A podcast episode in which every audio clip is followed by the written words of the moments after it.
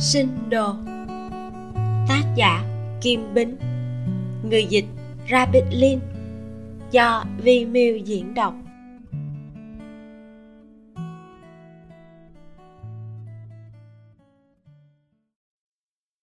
Đời người vô cùng ngắn ngủi, thưởng thức phong cảnh, nếm trải mỹ vị, hỉ nộ ái ố, tham sân si vô cùng giống nhau.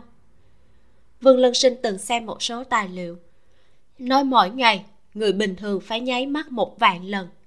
Sau đó anh ta lại nghĩ mỗi lần mở mắt có lẽ thế giới đều khác biệt. Bởi vì ánh mặt trời di chuyển, không khí lưu động, sinh mệnh tiến về phía trước. Như vậy mỗi ngày anh ta đều đối mặt với một vạn phong cảnh. Thấy rất nhiều nhưng không có gì sâu sắc đáng để lưu lại. Anh ta đã quên lần nhận được tiền mừng tuổi cuối cùng vào năm mười tám tuổi là bao nhiêu. Cũng không nhớ rõ nguyên nhân cãi nhau lần đầu tiên với bạn gái. Thậm chí cũng chả nhớ rõ sự tồi tệ của cơn bão trước đó trong năm nay. Vương Lân Sinh bật radio trong xe. Trên đường chạy về trong cơn bão đêm, nghĩ đến hai năm trước khi bắt đầu sống cuộc đời cảnh sát, lần đầu tiên trực quan cảm nhận được ngày nào đó của sinh mệnh. Sẽ luôn có một ngày như vậy, giống như sóng triều chuyển động trên sông, bị thủy triều thúc giục đưa đẩy, bánh lái chuyển hướng trên đường thủy vô tận. Ngày đó sâu sắc đến mức khó mà quên được, khắc ghi vào nơi sâu nhất trong trí nhớ. Từ nay về sau, hành trình mờ mịt, sinh mệnh thay đổi. Có bao nhiêu người đã cùng trải qua ngày hôm đó?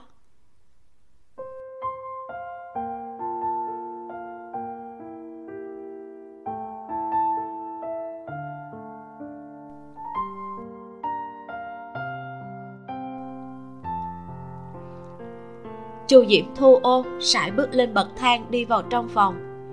Trong khoang thuyền tối đen, cửa sổ đã đóng từ lâu. Mùi sơn thoang thoảng, cô không nhìn rõ. Trong đầu nhớ lại cấu tạo của khoang thuyền. Vào cửa tay trái là nhà bếp, tay phải là nhà tắm. Đi thẳng vào trong là phòng khách kim phòng ngủ. Hai bên có hai cửa sổ, hai cánh cửa chưa từng mở. Giường kê sát vào tường cửa sổ bên phải. Trần nhà rất thấp, anh luôn phải cúi đầu. Đi vào trong là phòng ngủ của cô. Có một chiếc bàn, trước bàn có một chiếc ghế do anh làm. Cô đã rất quen với căn phòng trên sông này, ngay cả cô cũng không ngờ tới. Chu Diễm bật đèn, đóng cửa lại, bỏ ô vào bệ rửa tay. Trên mặt đất vẫn còn chậu hoa và bùn đất, cô cũng không lau đi. Đi thẳng vào phòng ngủ, ngồi xuống giường. Nghỉ ngơi một lát, cô mới buộc gọn tóc, sờ vào cổ tay mới phát hiện không còn buộc tóc nữa. Chu Diễm nhìn vào bên cạnh gối, vòng cỏ kia vẫn nằm ở chỗ đó, nhưng màu sắc đã không còn xanh nữa. Suy nghĩ một lúc, cô cầm lấy quyển sách trên bàn, do dự một lúc mới lật ra. Bên trong kẹp một tờ báo của hai năm về trước. Số lần xem đã rất nhiều, trang giấy khó tránh khỏi ố vàng. Cũng vì kẹp lâu trong sách nên tờ báo vẫn còn thẳng thớm. Chu Diễm nhìn nội dung bên trong, tầm mắt đảo đến ngày phía trên. Năm hai không một không X, ngày mười hai tháng sáu. Tờ báo đăng tin tức của ngày hôm trước, tức là ngày mười một tháng sáu. Cô cẩn thận xem, giống như đang đọc một tờ báo mới. Ánh sáng không rõ, cô xem đến mức nhức mắt mới bỏ báo xuống. Không muốn đi rửa mặt, nằm thẳng xuống giường. Cửa sổ đã được đóng kín ngăn mưa ở bên ngoài. Mưa còn lớn hơn so với mấy lần trước, nện xuống bon thuyền gây ra tiếng đinh tai nhức óc, dường như đang phá hủy, có thể lật đổ cả con thuyền. Chu Diễm che lỗ tai, cuộn mình. Qua một lát lại xoay người, mặt nhìn vào tường. Bên cạnh gối là vòng cỏ. Cô với tay khẽ chạm vào. Lý Chính.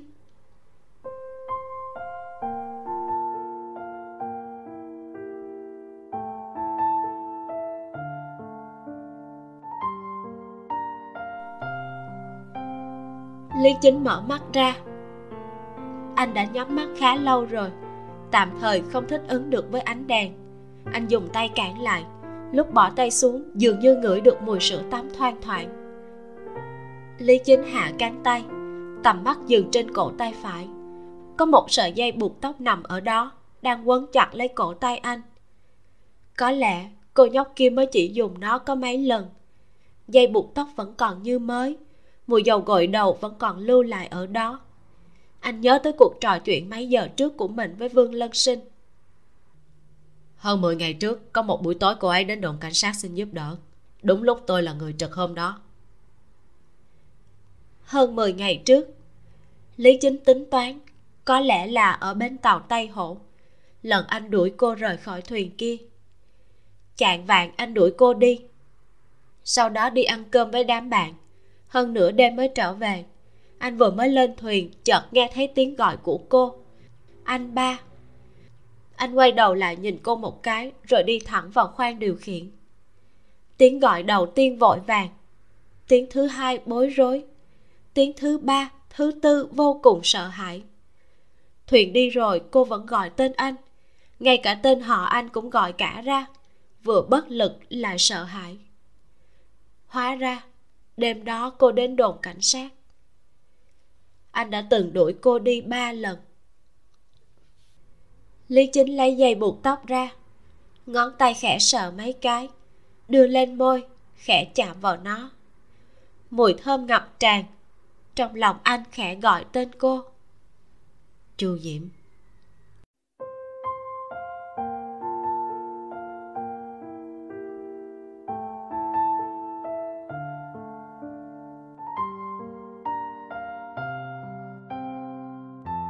Lúc Chu Diễm tỉnh lại, tóc đã xõa tung hết ra. Bên ngoài mưa vẫn còn to chưa ngừng. Cô chạm vào di động xem giờ.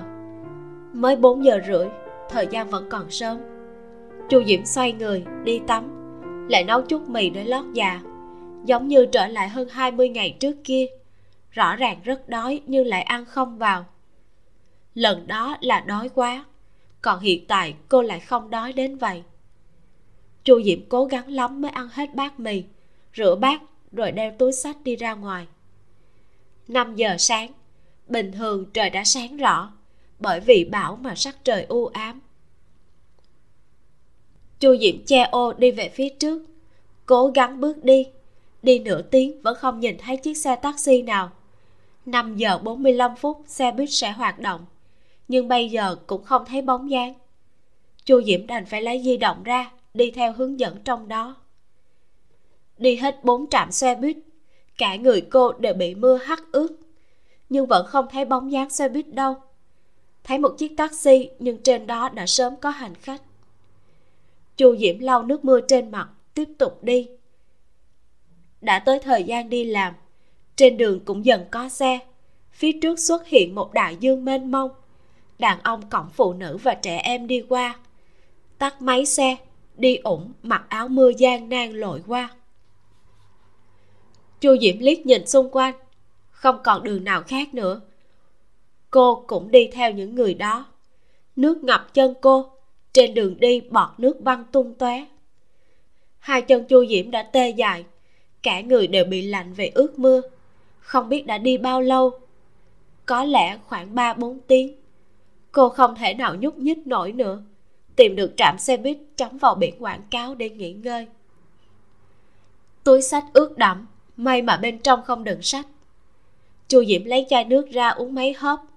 Vừa ngẩng đầu lên thì thấy trên màn hình điện tử hiện ra dòng chữ đỏ.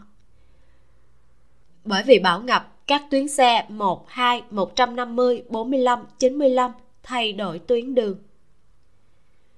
Chu Diễm lại uống tiếp mấy ngụm nước, gọi một một bốn để kêu xe. Đợi mười phút vẫn không thấy xe đến. Không biết có phải phần mềm gọi xe bị hỏng không. Di động của cô cũng không hỏng mà.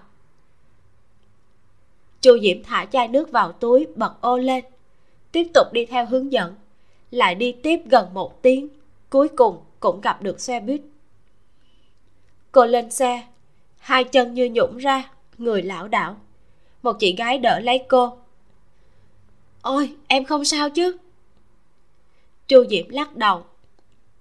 Dạ không sao ạ. À. Môi cô trắng bệch, mắt hoa lên. Một người tốt bụng nhường chỗ cho cô. Lại đây, ngồi chỗ của tôi nè. Dạ không cần đâu ạ. À. chị gái đỡ lấy cô qua. Em mau ngồi xuống đi, đừng để bị ngất. Sao lại ướt thế này? Em đi làm hay đi học vậy? Chu Diễm ngồi xuống ghế, xoa chân không nói nên lời. Giọng chị gái trở nên thấp hơn. Đừng khóc mà, có phải khó chịu ở đâu không? Dạ, dạ không à, em cảm ơn. Chu Diễm đáp khẽ.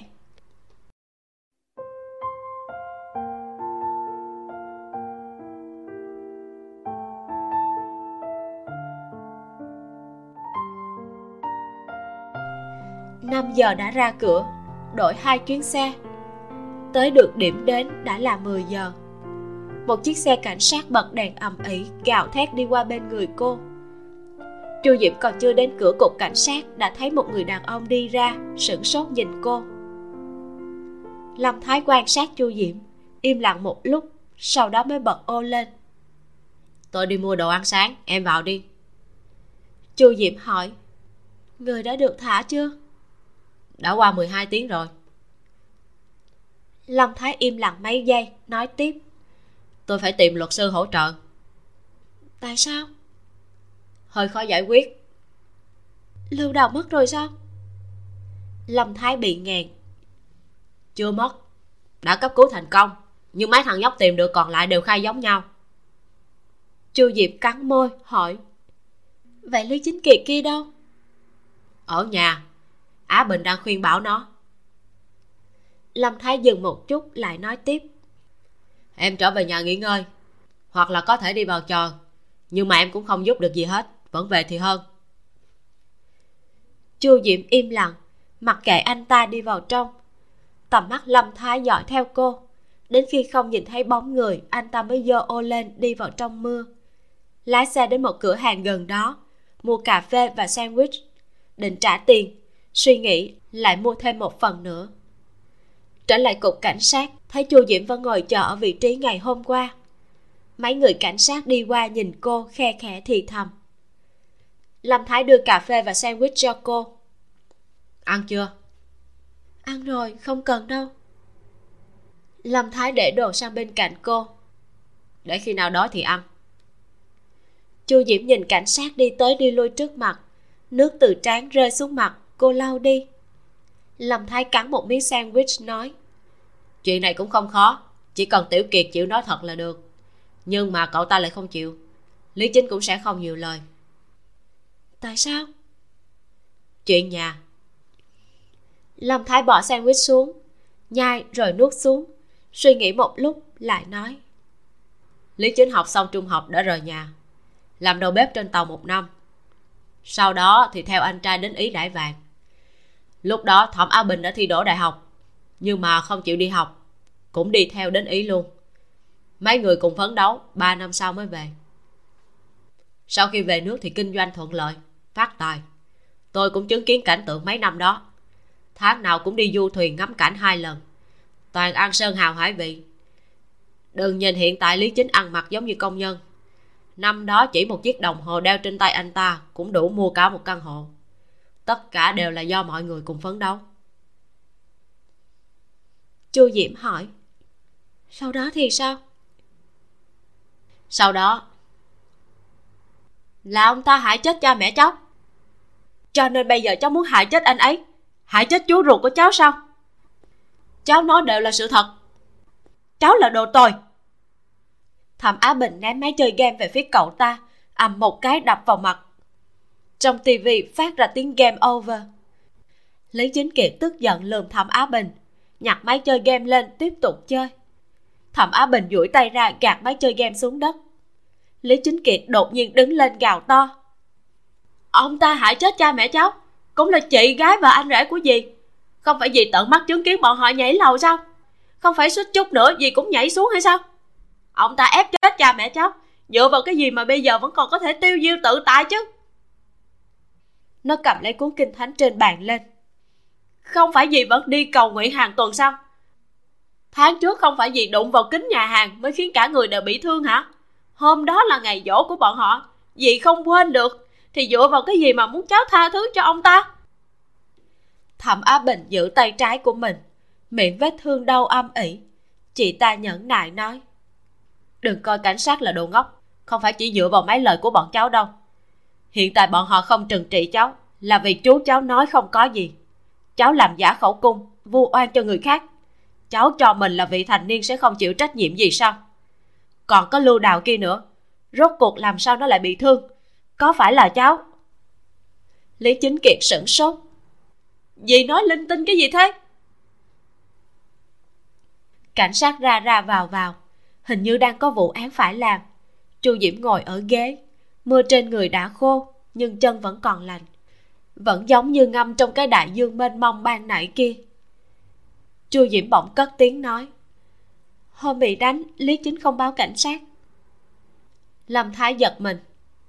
Hả? Anh ấy không báo cảnh sát, giống như bây giờ anh ấy không nói gì hết. Lâm Thái chống trán, cười khổ thở dài. Anh ấy không muốn Tiểu Kiệt gặp chuyện xấu. Rồi tựa vào ghế, nói tiếp. Ăn đi rồi về, em ở đây cũng không giúp được gì đâu. Chu Diễm im lặng. Lâm Thái cười, nói tiếp. Nghe tôi nói nhiều như vậy mà em vẫn còn chưa hiểu rõ sao? Nghe được quá khứ của đối phương từ miệng người khác, cảm giác này dễ chịu hả? Tôi nhầm vào em đó. Nói thật nha, bộ dáng của em cũng coi như là xinh đẹp. Đàn ông khó mà ghét em được, nhưng phụ nữ thì có. Em nói em hai mươi tuổi. Hai mươi tuổi. Lúc Lý Chính hai mươi tuổi, còn đang phấn đấu bên Ý với Thẩm Á Bình. Lúc ấy em mới bao nhiêu? Tám tuổi. Trời, học lớp hai. Thời buổi bây giờ chênh lệch tuổi tác cũng chả là gì, nhưng Lý Chính chênh lệch với em quá nhiều. Không chỉ là tuổi tác mà còn là kinh nghiệm mười hai năm. Chu Diễm không phản bác, chỉ hỏi một câu. Anh thích Thẩm Á Bình? Lâm Thái im bặt. Cô đưa ra kết luận. À, đúng rồi, anh thích chị ta. Lâm Thái bưng cốc cà phê lên uống sạch. Chuyện này không liên quan. Không liên quan sao? Anh không phải là tình thánh hay sao? Em đều là đàn ông, anh kém không chỉ một chút so với Lý Chính. Có phải suýt chút nữa Thẩm Á Bình đã kết hôn với anh ấy đúng không? Ánh mắt của chị ấy cũng là bình thường. Trong hai người chị ấy không thấy được anh. Chỉ có anh mặt nóng dán vào mông lạnh. Anh vĩ đại như vậy thì nên đổi nghề làm mục sư đi. Ít nhất mỗi tuần có thể gặp chị ấy ở nhà thờ. Mẹ nó! Lâm Thái chửi bậy. Đang định mắng tiếp thì Chu Diễm không thèm nhìn anh ta nữa, đứng lên đi theo một cảnh sát vừa đi ngang qua. Cảnh sát Vương. Bộ đồng phục của Vương Lân Sinh bị hát mưa. Anh ta phủi một chút, quan sát Chu Diễm. Cô tới bao lâu rồi? Cũng chưa lâu. Không bằng cô nghe lời tôi, về trước đi. Có tin tức gì tôi sẽ thông báo cho cô ngay. Một người cảnh sát chào hỏi Vương Lân Sinh. Thế nào, gây tai nạn bỏ chạy à? Rốt cuộc là giao cho bên giao thông hay là bên chúng ta đây? Vương Lân Sinh nói với Chu Diễm. Chuyện này nói sau nha. Chu Diễm hỏi. Anh đang bận hả? Vâng, lại có thêm một vụ án nữa. Thật đấy, cô nghe lời tôi về trước đi. Bảo cũng chưa dứt đâu, cô ở trong này cũng không giúp được chuyện gì. Chu Diễm gật đầu. Em sẽ đi. Vương Lân Sinh thật sự không nghĩ tới đã thuyết phục được cô nhanh như vậy. Cô hỏi. Anh có biết nhà hàng hôm qua ở chỗ nào không? Hả? Tên nhà hàng đó bằng tiếng Ý, em không tra được vị trí. Hôm qua đi theo người tới nên không rõ là ở đâu. Lâm Thái ở phía sau cuối cùng không nhịn được hỏi. Em muốn đến đó làm gì? Chu Diễm liếc anh ta. Không phải anh nói chuyện này cũng không khó ư? Chỉ cần Lý Chính Kiệt nói thật là được đúng không?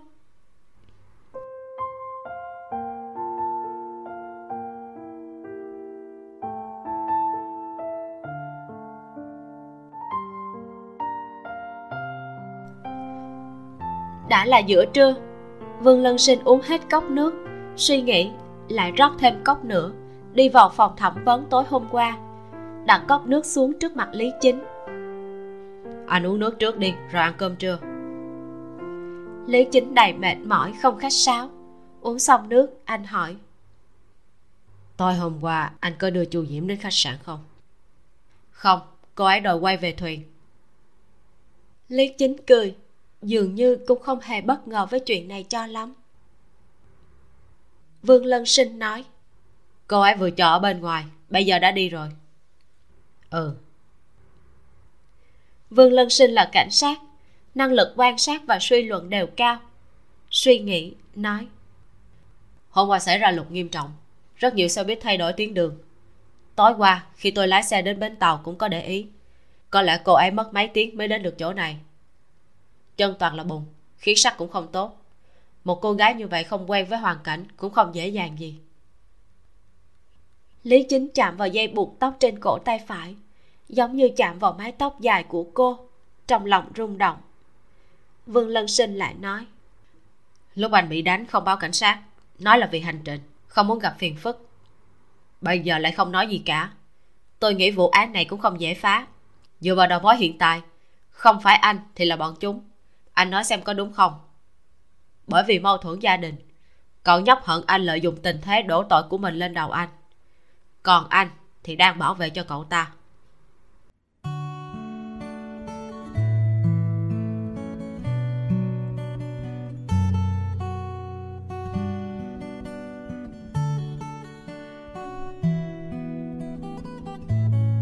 Radio giao thông trên xe đưa tin tuyến đường ngập lụt, nhắc nhở tài xế thay đổi tuyến đường chạy.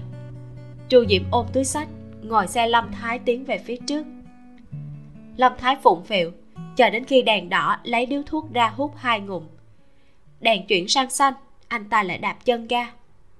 Thẩm Á Bình còn không khuyên được Tiểu Kiệt, em thì có cách nào chứ? Không có. Không có? Vậy chạy đến đó làm gì? Lâm Thái liếc cô một chút. Vậy anh cho là tôi có cách gì? Tôi cũng không tính là biết các anh, càng không biết Lý Chính Kiệt kia. Tôi không có bất cứ cơ sở nào thì nghĩ ra được cái gì chứ? Lâm Thái cười nhạo. Hờ, nói như vậy em đến chỗ đó có thể nghĩ ra được cách hả? Sao anh biết được tôi đến chỗ đó là vô ích? Không nhìn ra được. Vốn nghĩ em là người câm, ai ngờ em cũng là người khó chơi như vậy. Chu Diễm cũng mặc kệ anh ta sửa từ người câm thành người khó chơi. Cô cũng không cho rằng mình là người câm. Miệng cô đúng thật là cái hũ nút, gần đây dần dần mới tốt hơn được một chút. Miên man suy nghĩ, xe đã đến nơi. Cửa lớn đóng chặt, trên cửa đặt tấm biển đóng cửa, trên đó toàn là nước. Hai người xuống xe. Lâm Thái gõ cửa nhìn vào trong, không thấy bóng người. Anh ta gọi luôn điện thoại. Á Bình, anh đang ở nhà hàng, em xuống mở cửa cho anh với. Cửa mở ra, Thẩm Á Bình mặc một bộ đồ bình thường, tóc búi lên, không trang điểm, lộ ra vẻ mệt mỏi. Thẩm Á Bình liếc qua Chu Diễm hỏi Lâm Thái: Sao lại đến đây? Bên kia thế nào rồi? Trước đó anh đã nói với em trong điện thoại rồi đấy. Tiểu Kiệt đâu? Ở trên lầu. Khuyên được rồi chứ? Khuyên từ tối hôm qua đến giờ, đánh mắng đủ cả mà vẫn không nghe. Em đánh nên thằng bé càng bướng bỉnh chứ sao? Thằng bé lớn như vậy em đánh sao nổi, chỉ ấn đầu nó thôi. Bây giờ hai người đến đây có việc gì vậy? Anh muốn nói chuyện với thằng bé. Anh nói thằng bé sẽ nghe sao? Đừng đùa chứ. Lâm Thái nhìn sang Chu Diễm ở bên cạnh vẫn đang im lặng. Chu Diễm lên tiếng: Em muốn gặp cậu ta. Thẩm Á Bình ngẩn ra, vẻ mặt bình tĩnh, suy nghĩ.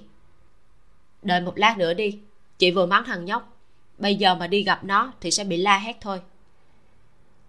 Chị đi pha chút đồ uống, em qua đây xem muốn uống gì. Chu Diễm nhìn chị ta đi vào nhà bếp, mấy giây sau mới cất bước đi theo. Hai ngày nay nhà hàng đóng cửa, trong tủ lạnh nguyên liệu nấu ăn chất thành đống. Thẩm Á Bình lấy ra một chai nước trái cây. Nước nho đấy, em muốn không? Chu Diễm đáp: Gì cũng được à? Thẩm Á Bình vừa nghiêng chai rót nước nho vừa nói: Thằng nhóc đó bướng bỉnh lắm, hồi bé thường xuyên ầm ĩ, bọn chị đã nếm trải đủ chuyện này, cho nên vô cùng chiều nó.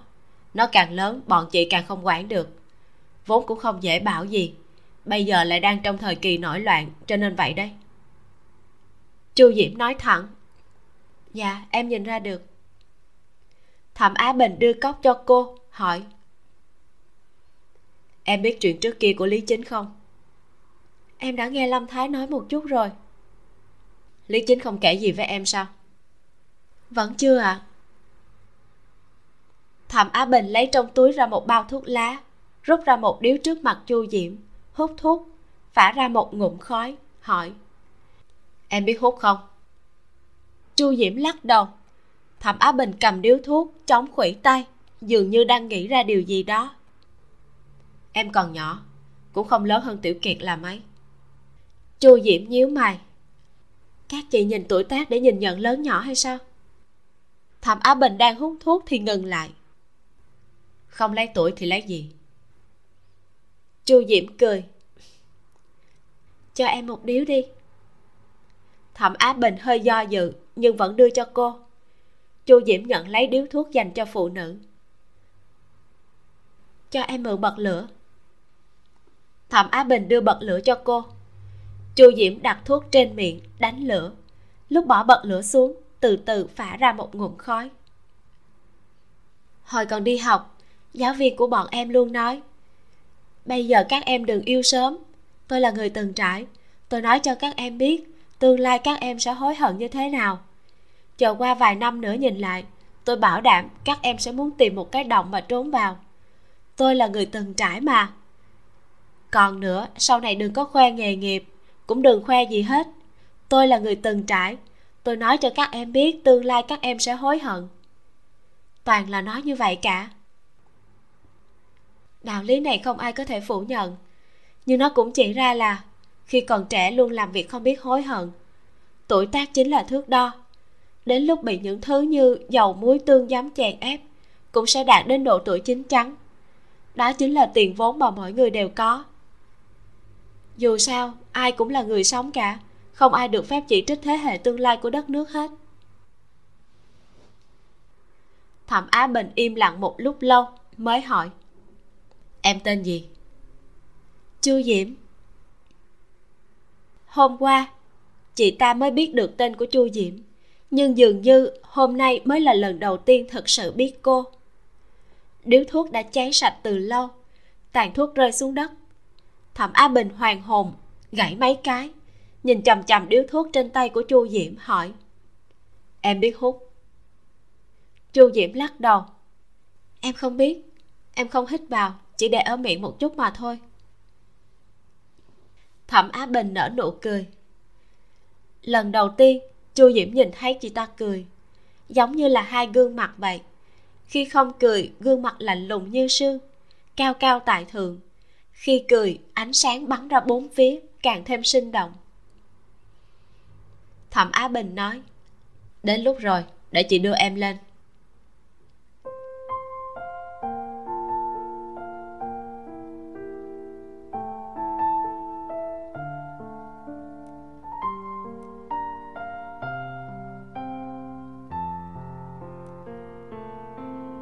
Lý Chính Kiệt đã ngừng chơi, sớm chui vào phòng ngủ.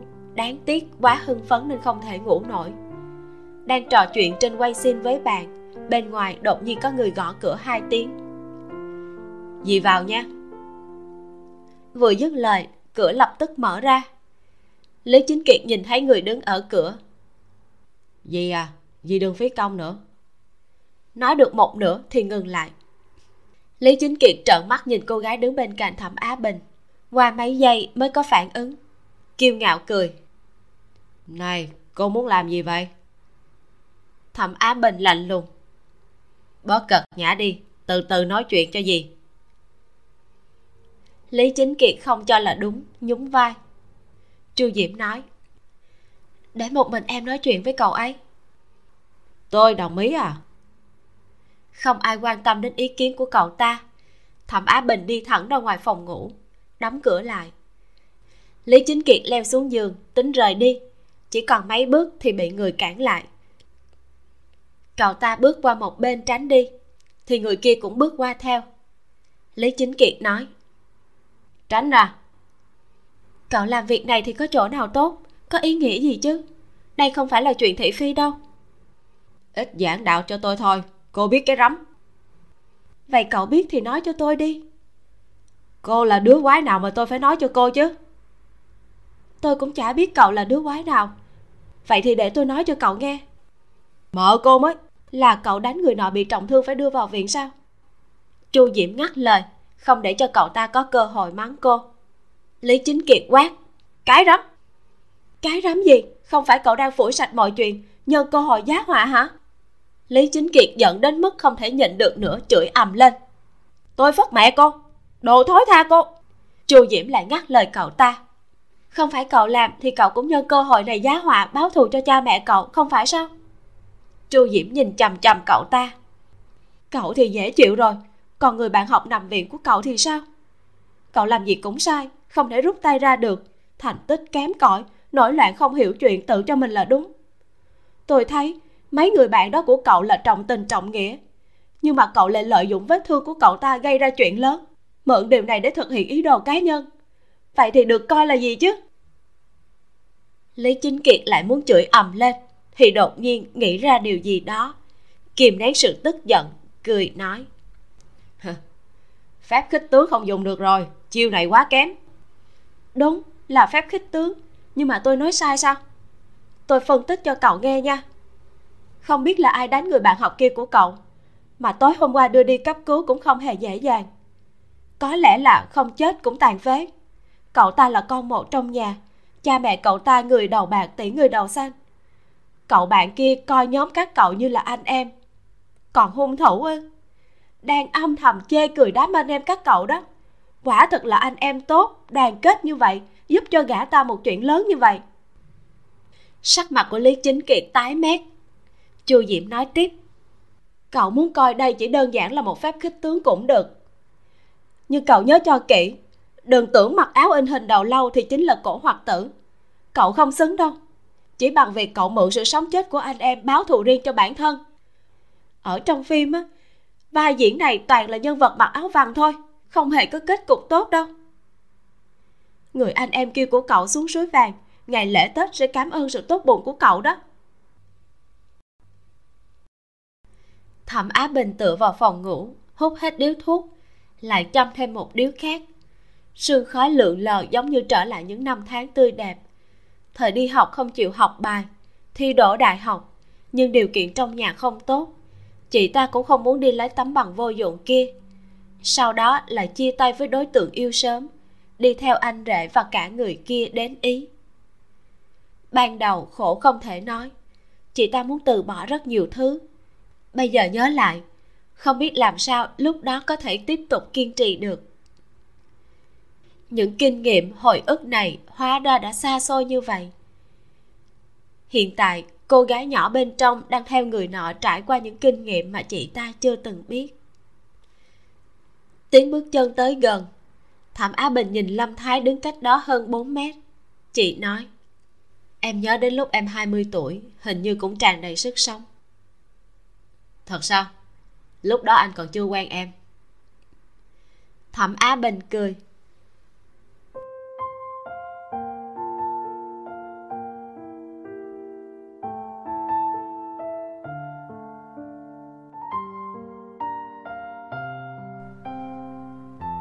Lý Chính Kiệt đến đồn cảnh sát ghi lại khẩu cung lần nữa. Người giám hộ Thẩm Á Bình vẫn đi theo cậu ta. Lâm Thái hỏi thăm xong trở về, nói với Chu Diễm: Từ mười bốn đến mười sáu tuổi sẽ chỉ bị xử phạt nhẹ thôi, không ảnh hưởng nhiều lắm, vấn đề cũng không lớn. Lý Chính sẽ rất không vui sao? Ai quan tâm anh ta? Anh ta cũng đâu thể tiếp tục ở chỗ này, phí luật sư cũng đâu có rẻ. Điện thoại của Chu Diễm vang lên, lấy ra thấy là lão Lưu. Vương Lân Sinh ghi lại khẩu cung của Lý Chính Kiệt, sau đó đi gặp Lý Chính. Lý Chính xoa dây buộc tóc màu đen. Lại xét hỏi. Vương Lân Sinh đáp: Lý Chính Kiệt đã làm một bản khẩu cung khác. Lý Chính thờ ơ. Lý Chính Kiệt nói ngày mười ba tháng bảy từ tám giờ đến chín giờ tối, cậu ta tập hợp bạn mình đến đánh anh. Lúc ấy bọn chúng vẫn chưa bị thương. Hơn chín giờ, bởi vì không có xe quay về Khánh Châu nên bọn chúng tính ở lại một đêm. Ngày mười hai tháng bảy, Lý Chính Kiệt nghe nói huyện Ngân Giang có hoạt động vượt nước quy mô lớn nên mang đám bạn tới. Không ngờ lại nhìn thấy Lý Chính. Hôm sau, cậu ta tụ tập đám bạn đi đánh một trận. Đêm đó ở lại Ngân Giang, đói bụng đi ăn khuya. Kết quả ăn xong trở về thấy Lưu Đào nằm vật trên bãi cỏ gần khách sạn. Bọn họ lập tức đưa cậu ta đến bệnh viện. Hôm sau chuyển viện cấp cứu. Bởi vì lo lắng sẽ bị cha mẹ trách mắng nên mấy ngày nay mười cậu nhóc đều khai nước đôi. Khi cảnh sát ghi khẩu cung, mỗi người một ý, cho đến khi Lý Chính Kiệt lại nhìn thấy Lý Chính một lần nữa. Vương Lân Sinh kể xong lại nói tiếp: chờ xong thủ tục là anh có thể đi rồi. Lý Chính hỏi: thằng bé đâu? Lý Chính Kiệt à, cậu ta đang chờ kết quả xử lý trong cục. Vương Lân Sinh nhìn anh nói tiếp: anh muốn bảo vệ cậu ta thì cũng không có gì đáng trách, nhưng mười lăm tuổi là thời kỳ hình thành nhân cách, không thể để đứa trẻ làm sằng bậy, không thể vì áy náy mà chuộc tội như vậy. Lý Chính ngẩng đầu nhìn chằm chằm đối phương. Vương Lân Sinh nói tiếp: anh và Chu Diễm không biết tôi, nhưng tôi có ấn tượng sâu sắc với hai người.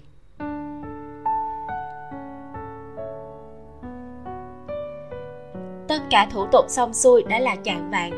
Để tránh xung đột, Lâm Thái đưa Lý Chính Kiệt trở về trước. Thẩm Á Bình qua cảnh sát biết mọi chuyện đã xong. Nhìn thấy Lý Chính đi ra, chị nói: đã xong rồi, anh không cần xem vào chuyện tiếp theo nữa, nên làm gì thì làm. Em sẽ xử lý chuyện của Tiểu Kiệt, không liên quan gì đến anh hết. Qua một lát, Lý Chính gật đầu, quét mắt nhìn trước mặt hỏi: Chu Diễm đâu? Hình như chủ hàng không tìm thấy anh, thông qua người khác tìm được em ấy. Em ấy phải chạy về bến tàu. Lý Chính cúi đầu. Lâm Thái quay lại xe, vội vàng dũ nước mưa. Xong rồi chứ, bên ngoài không gọi được xe đâu, em đưa hai người trở về. Mọi người lên xe. Lâm Thái đưa Lý Chính quay về bến tàu trước. Lý Chính nhìn mưa to tầm tã ngoài cửa sổ: bao giờ mới ngừng mưa? Cũng phải một tuần đấy. Anh đừng vội lái thuyền, dù sao đã vận chuyển xong hàng hóa rồi, đợi mưa tạnh rồi tính sau, an toàn là trên hết. Có muốn cũng không lái được, chờ thêm mấy ngày nữa sẽ đi. Trò chuyện chả mấy chốc đã đến bến tàu. Xe còn chưa dừng lại, người trong xe đã nhìn thấy đám người dỡ hàng. Máy móc nâng hàng hóa, mấy công nhân bận rộn. Ông chủ che ô, vẻ mặt hùng hổ. Một cô nhóc đứng trước mặt ông ta, mặc áo mưa cắn môi, trên mặt toàn là nước mưa. Lý Chính vội vàng ra khỏi xe, đi mấy bước đã tới bên cạnh hai người, vỗ vai ông chủ. Này, ông chủ Vương cũng ở đây sao? Ông chủ Vương nhìn thấy anh thì càng tức giận. Lý Chính, cậu đang chơi tôi đấy à? Đã trễ bao nhiêu ngày rồi, thuyền đã tới sao cậu không nói tiếng nào mà chơi trò mất tích? Có người làm việc như cậu sao? Con thuyền của cậu thì tồi tàn, còn cả ngày làm trái quy tắc, kéo dài bao nhiêu ngày rồi hả? Nếu không phải thấy cậu đưa ra giá rẻ, tôi sẽ giao việc làm ăn cho cậu hay sao? Cậu phải biết rằng nếu không có tôi chiếu cố thì cậu uống gió Tây Bắc rồi. Lý Chính cười. Ông tiếp tục đe dọa đi, đừng ngừng lại. Hôm nào lão tử sẽ đến nhà ông chiếu cố. Ông chủ Vương tức giận. Cậu dám nói chuyện với tôi như vậy sao? Cậu đang mưu tính cái gì? Lý Chính xách áo của gã ta, bỏ ô trong tay gã xuống. Lúc lão tử đi lăn lộn, mở nó mày còn đang uống nước tiểu đấy. Nói xong, anh che chiếc ô cướp được, ôm cô nhóc mặc áo mưa đang im lặng. Đi. Ông chủ Vương không dám tin, đợi người đi xa mới chửi ầm lên. Người trên xe xem xong kịch lại khởi động xe. Lâm Thái cười. Hờ, tính cách vẫn tệ như vậy, còn tưởng đã thay đổi chứ. Thẩm Á Bình có thể nhìn thấy chiếc thuyền ở phía xa. Hình như thuyền đã sửa rồi. Hai ngày trước anh ta vay tiền của anh để sửa, thay đổi cửa kính, anh còn tưởng đi nhầm chỗ. Thẩm Á Bình nhìn một lát mới nói tiếp. Còn không lái xe? Lái đây.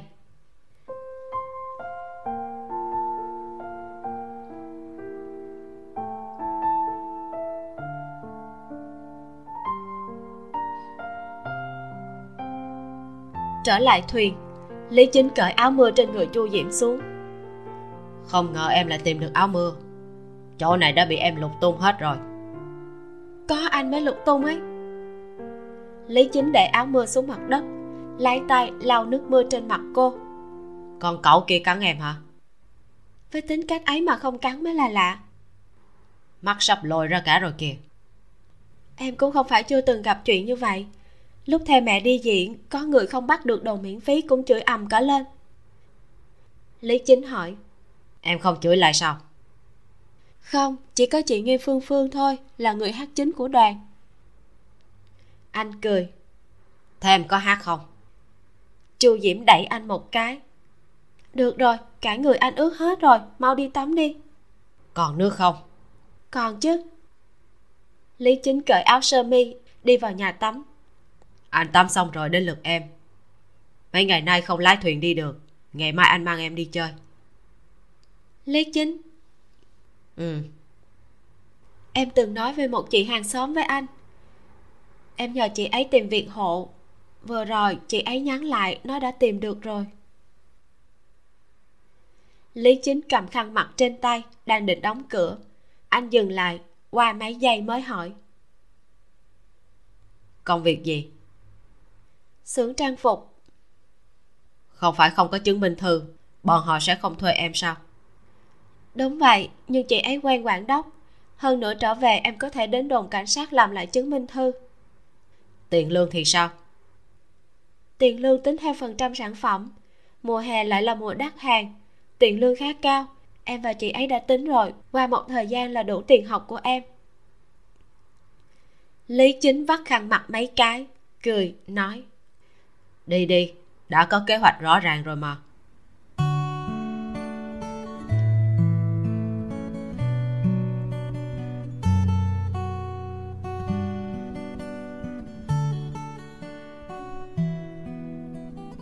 Đứng ở cửa, tiếng mưa rơi vô cùng rõ ràng.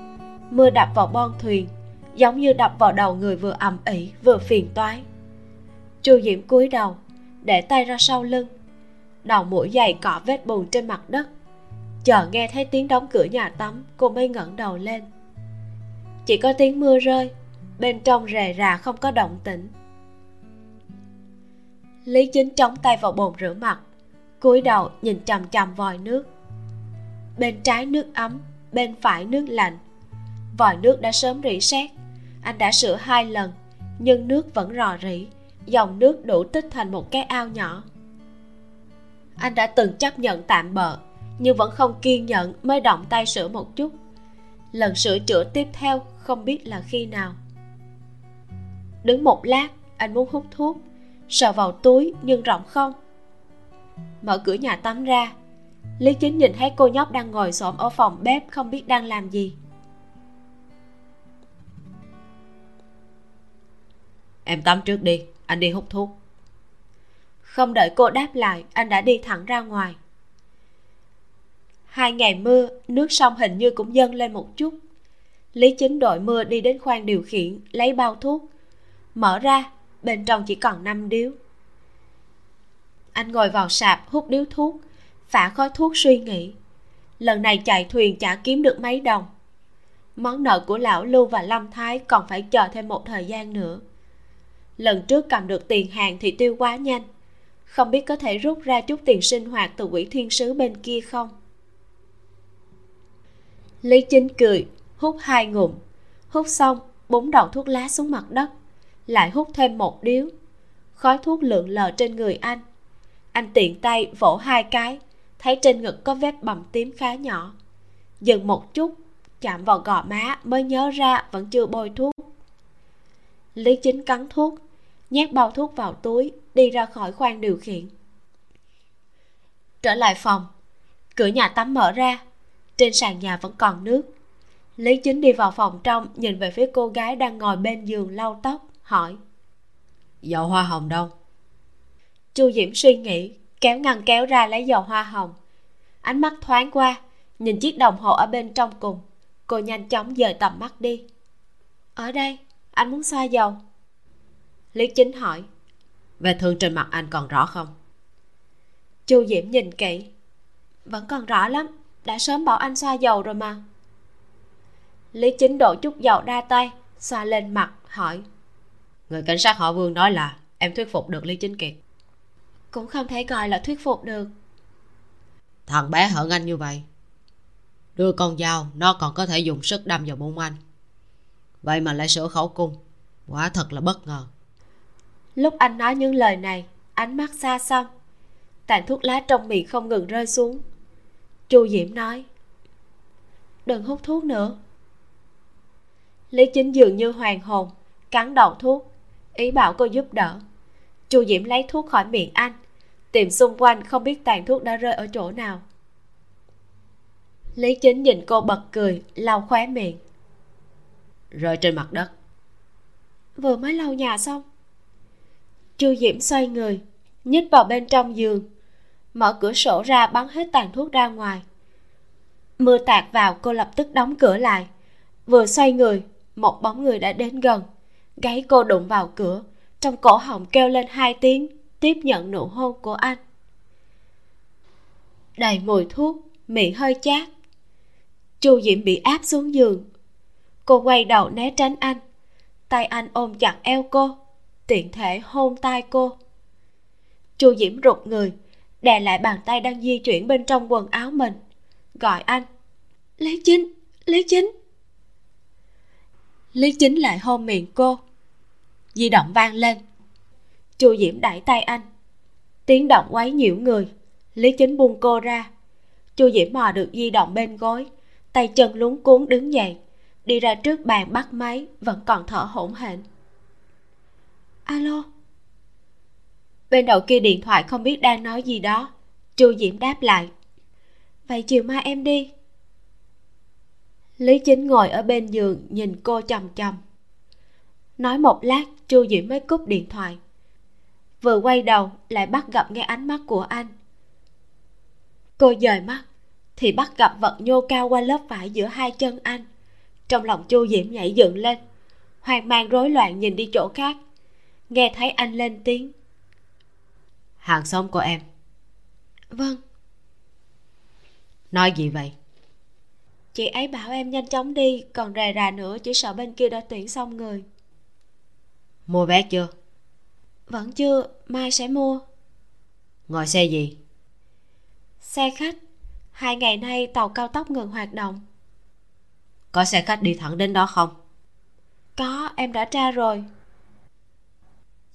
Hờ. Lý Chính bật cười, qua một lát mới hỏi, sau này cũng dùng cách này để kiếm tiền học sao? Đi bước nào hay bước ấy, nhập học rồi tính sau. Lý Chính đột nhiên đứng dậy rồi đi thẳng ra ngoài. Chu Diễm nghe một tiếng ầm vang lên.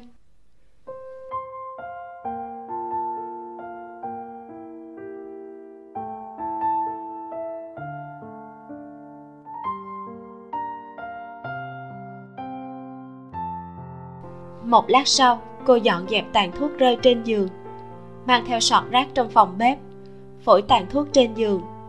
Tầm mắt lại đảo qua đóa hoa dại nhỏ bên cạnh gối. Chu Diễm thẫn thờ một lát rồi ngồi xuống, từ từ mở ngăn kéo ra, lấy chiếc đồng hồ.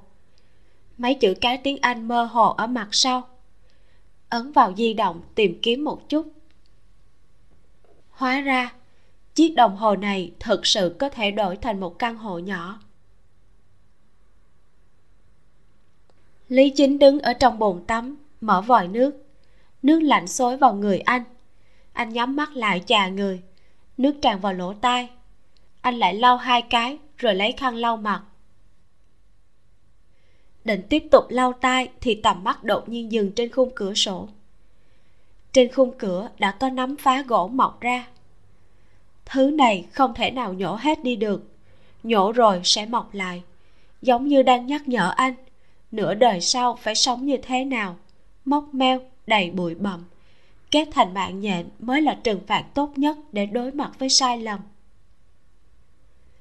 Lý Chính tắm xong đi ra ngoài, tắt đèn, ngồi trên giường tựa vào tường, hút một điếu thuốc. Một lúc sau, nghe thấy người bên trong khẽ gọi, Lý Chính. Ừ. Ngủ ngon.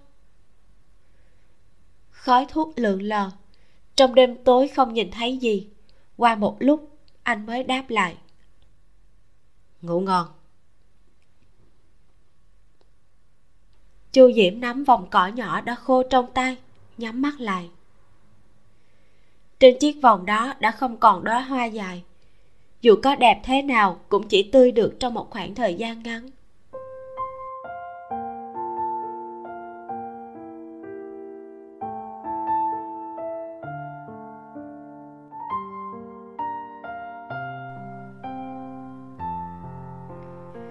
Ngày hôm sau, mưa phùn bay bay.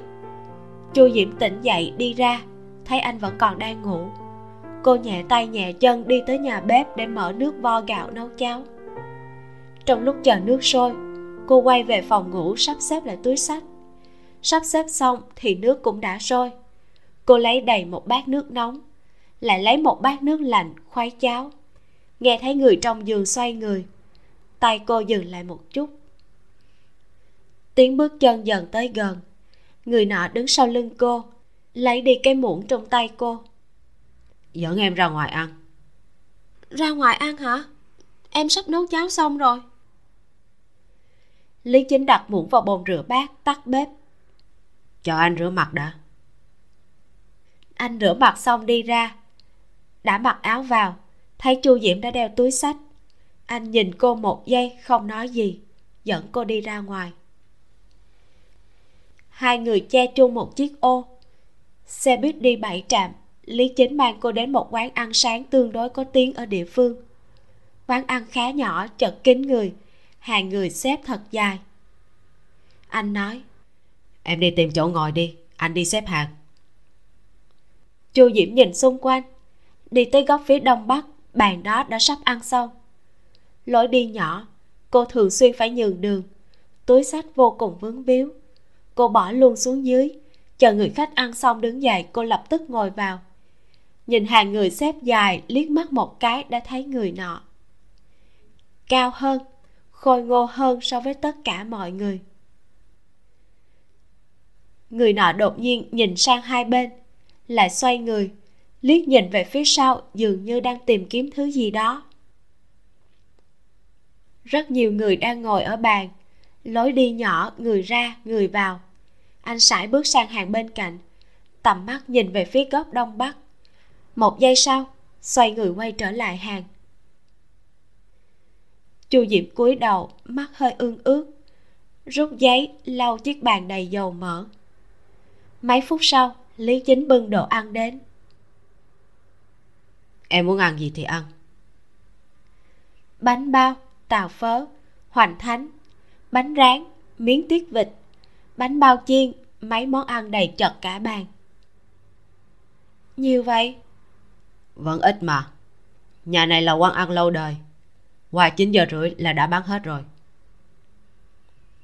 Lý Chính rút đôi đũa ra đưa cho cô, cắm dĩa vào trong bát, đưa hoành thánh cho cô. Chu Diễm ăn một viên hoành thánh, lại cắn một miếng bánh bao, nước canh chảy ra, cô cẩn thận hút lấy. Lý Chính đã ăn xong ba cái bánh bao chiên, gắp một cái cho cô, nhìn cô chằm chằm. Cẩn thận, nóng đó. Chu Diễm ăn hết bánh bao. Tôm bóc nặng ăn rất ngon. Ngon thì ăn nhiều một chút. Ừ. Ăn mất nửa tiếng, lúc Chu Diễm đi ra, trên tay vẫn còn cầm một chiếc bánh rán. Lý Chính cúi đầu nhìn cô cười, che ô cho cô. Dẫn em đi dạo. Đi đâu? Đi loanh quanh gần đây.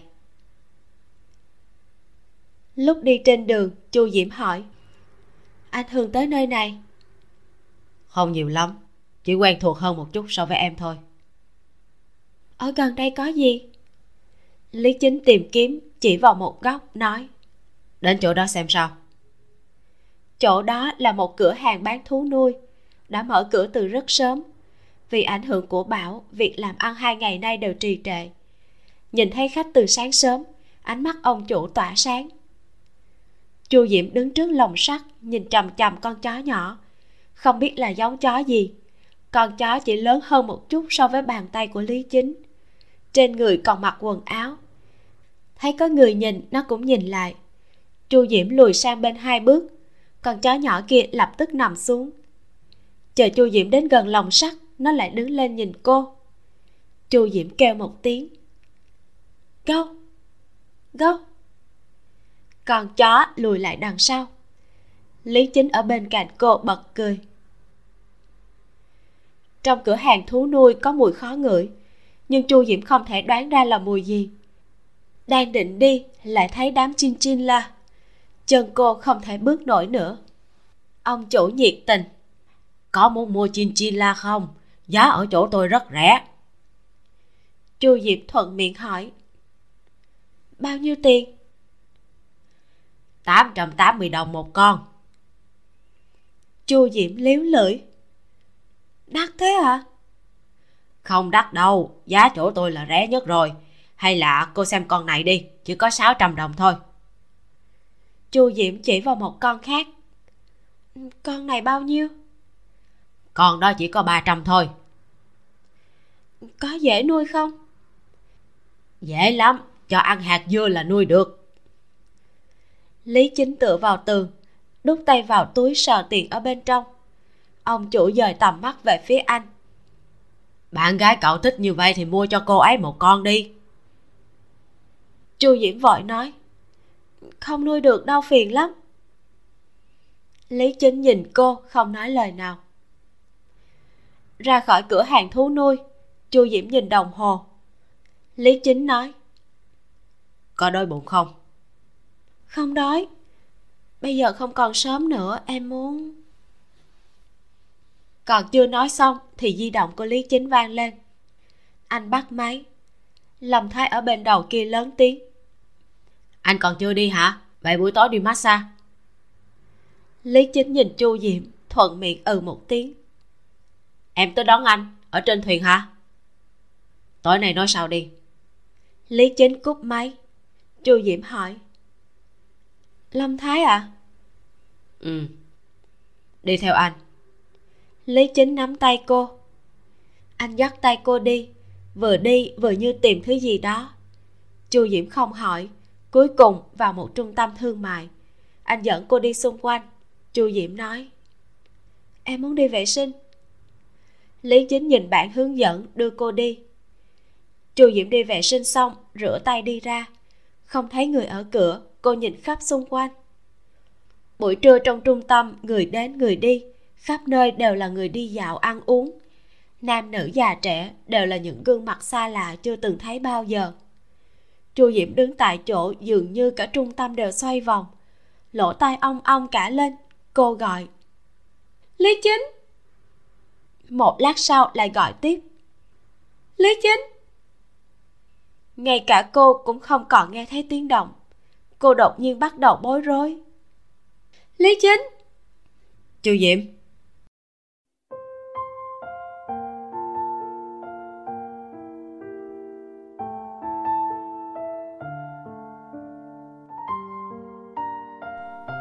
Chu Diễm vội vàng quay đầu lại, thấy một người từ thang máy đi về phía cô.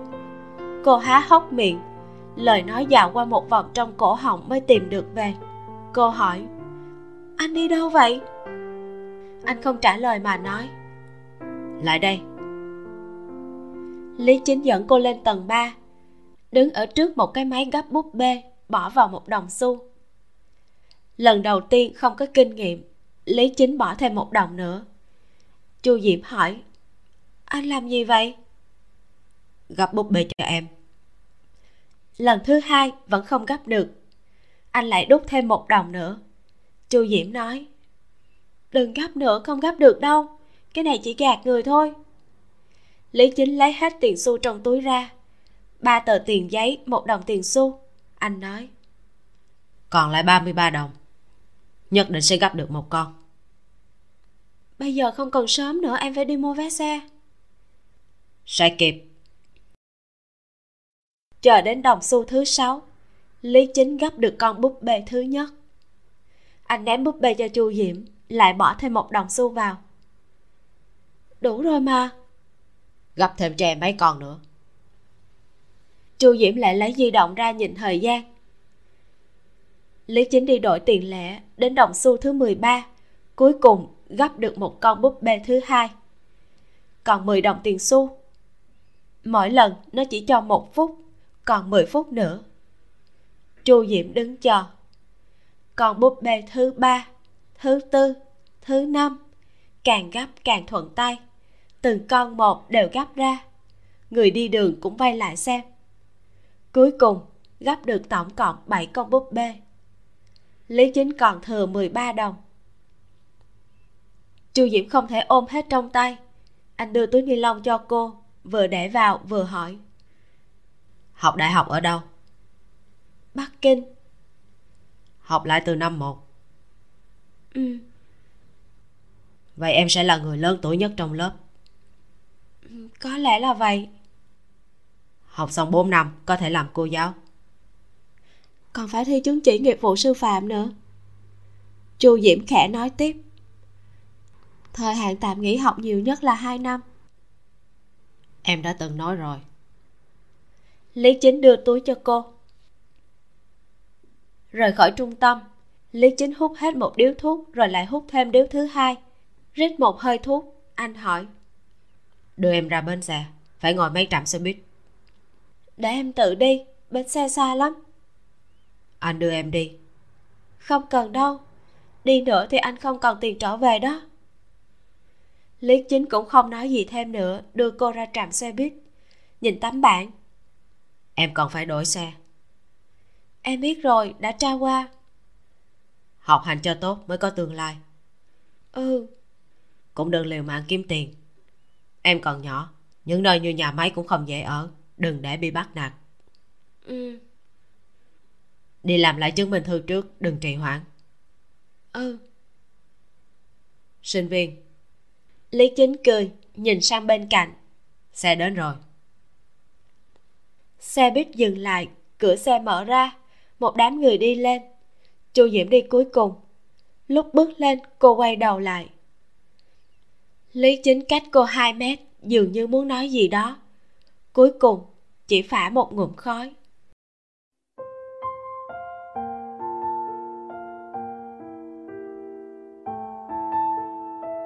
Tầm mắt Chu Diễm hơi mơ hồ, trong tiếng thúc giục của tài xế mới lên xe.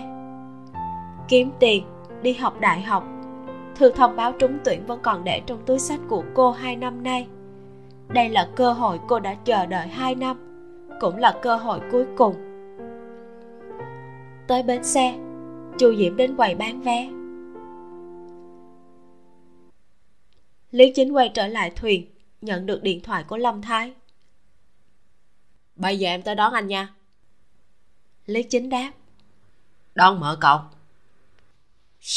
Anh không bị bệnh đó chứ? Lý Chính cúp điện thoại, cụp ô mở cửa, đang định đi vào trong thì dừng lại. Anh quay đầu nhìn về phía đuôi thuyền, sau một lúc thì đi qua đó. Ba chậu hoa đặt ở trong góc, trong chậu chất đầy bùn đất, cỏ và hoa dại đã mọc trên đất thành từng đám. Anh nhớ lại ngày hôm qua lúc trở về, thấy trên mặt đất có vết bùn. Còn cả lúc tắm xong đi ra, anh nhìn thấy cô ngồi xổm trên mặt đất trong bếp. Lý Chính lấy ra điếu thuốc cuối cùng, từ từ hút. Biết là lần cuối cho nên vô cùng lưu luyến. Trái tim cũng không nghe lời mà đập hỗn loạn, giống như đang đè nén thứ gì đó. Chỉ còn lại nửa điếu thuốc, Lý Chính ném luôn vào sông, gọi điện thoại cho Chu Diễm, nhưng bên kia truyền đến tiếng tắt máy. Lý Chính liền lên bờ, gọi xe, đi thẳng đến bến xe. Anh lại gọi điện thoại, không quan tâm đến thắc mắc của Lâm Thái, bảo anh ta thanh toán tiền. Xuống xe, anh đi thẳng đến chỗ bán vé, hỏi chuyến xe. Người bán vé nói: Chuyến xe cuối cùng là ba giờ chiều đã khởi hành rồi. Anh muốn đi thì phải đợi đến ngày mai, sớm nhất là bảy giờ. Lý Chính ra khỏi bến xe, nhìn xung quanh. Đến cửa hàng mua một chai bia, ngồi xuống bậc thang, uống từng ngụm một.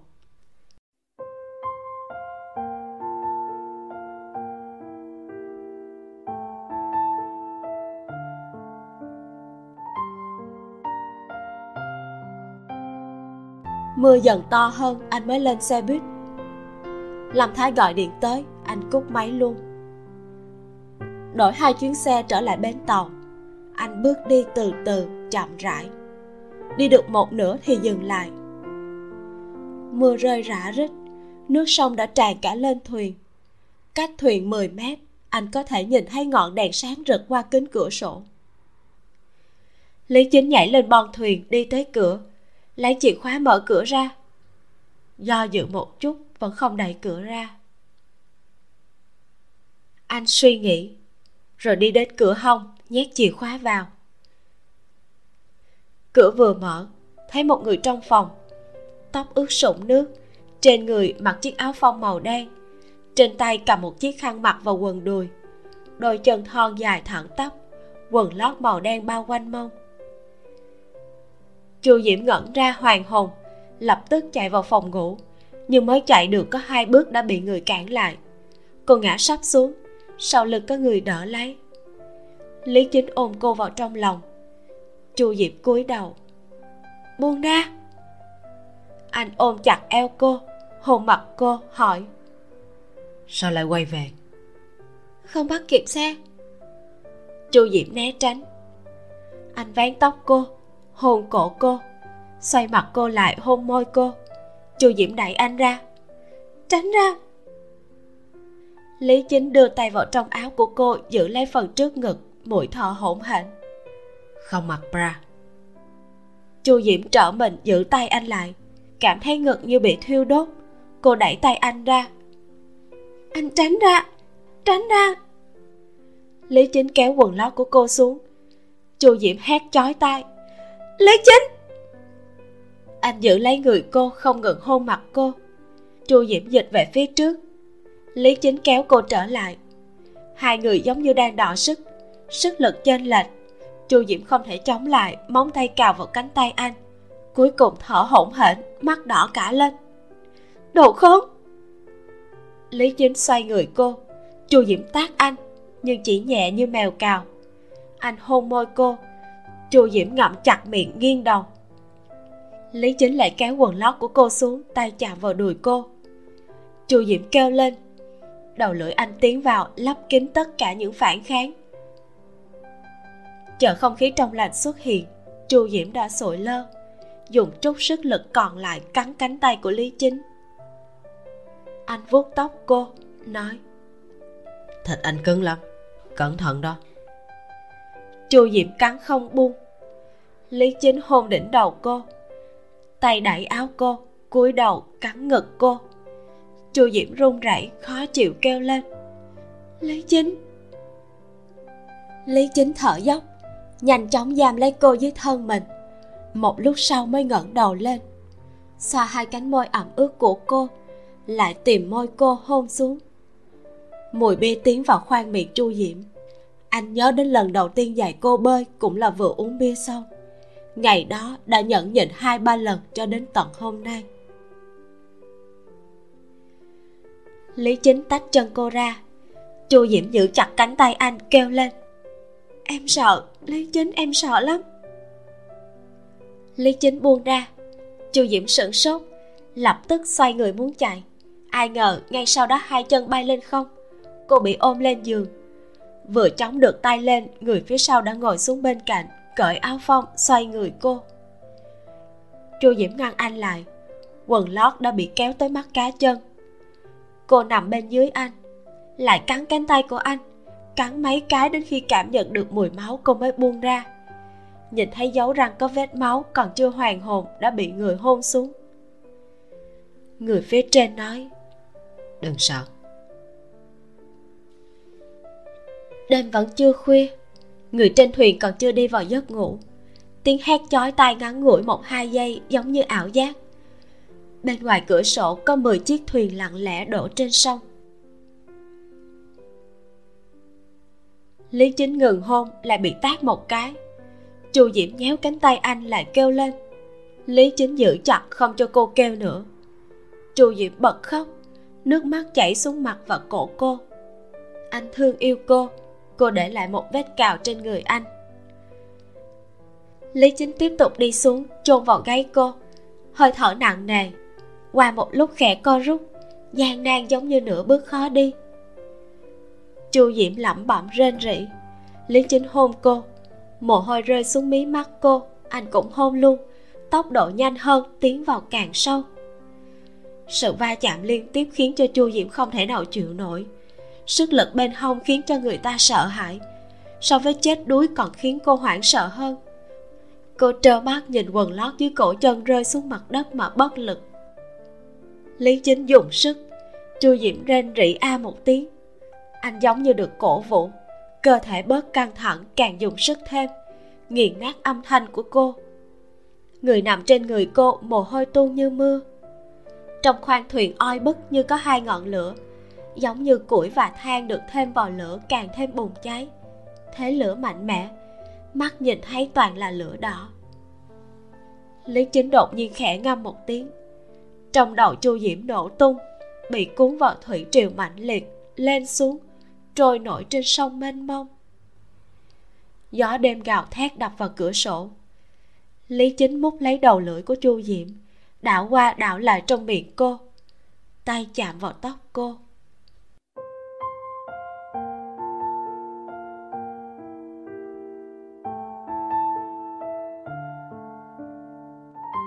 Sau khi sóng lớn qua đi, sông lại trở nên yên bình.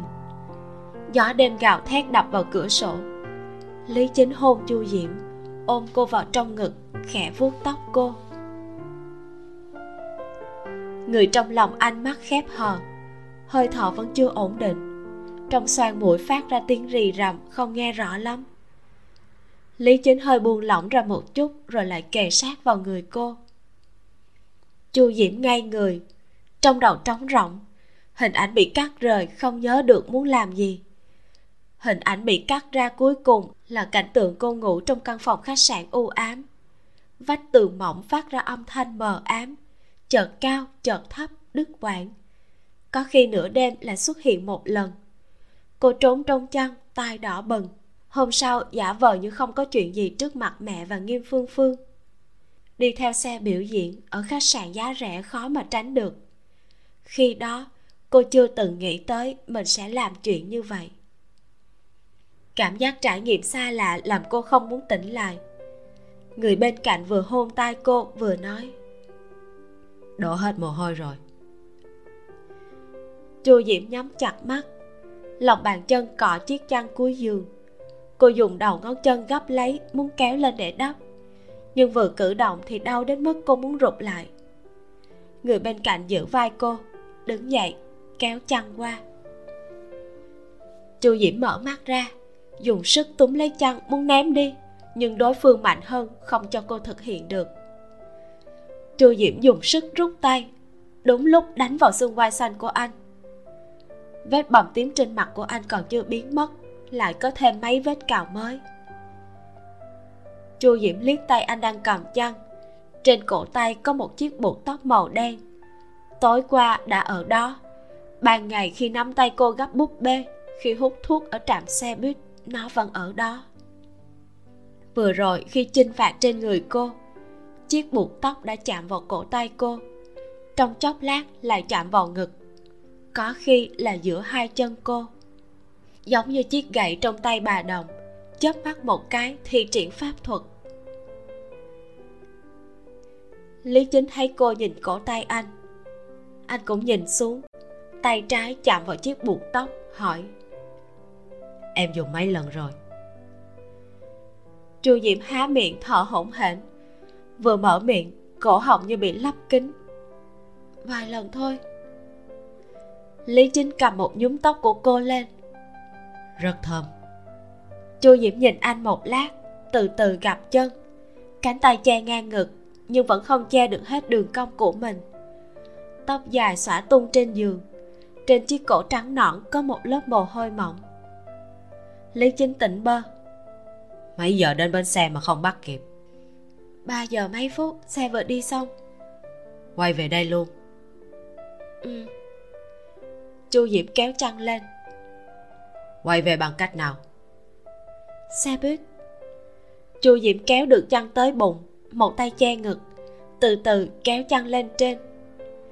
Lý Chính à một tiếng rồi hỏi tiếp: "Tại sao lại tắt máy điện thoại?" "Hết pin." Một lát sau Lý Chính nói: "Đừng ngủ, anh đi mở nước cho em tắm." Nói xong anh đi thẳng vào nhà tắm. thứ dọa người kia vụt qua mắt Chu Diễm. Đầu cô ầm một tiếng, lập tức tránh né, bọc kín mình hơn. Mặt nóng bừng, tim đập nhanh, giống như trôi nổi trên sông. Chu Diễm quấn chặt mình, suy nghĩ một chút lại nhích người tìm kiếm. Quần áo khăn mặt rơi trên mặt đất đều đã dính bụi. Người trong nhà tắm đi ra, Chu Diễm rụt vào trong giường, ánh mắt né tránh, nhìn chằm chằm phía cuối giường. Anh đi đến trước giường. Được rồi, đi tắm thôi. Chu Diễm muốn bảo anh mặc lại quần áo, nhưng lời vừa tới bên miệng lại nghẹn trở về. Cô che kín bản thân mình đi xuống giường. Vừa đứng lên, đau đến mức khiến cô lảo đảo. Giây tiếp theo, cô thấy cơ thể mình đã bay lên không. Lý Chính ôm lấy cô. Chu Diễm đẩy anh. Em tự đi. Anh không để ý, ẵm cô đi về phía nhà tắm. Chu Diễm lại đánh anh hai cái. Sự oán hận không biết từ đâu mà bùng nổ.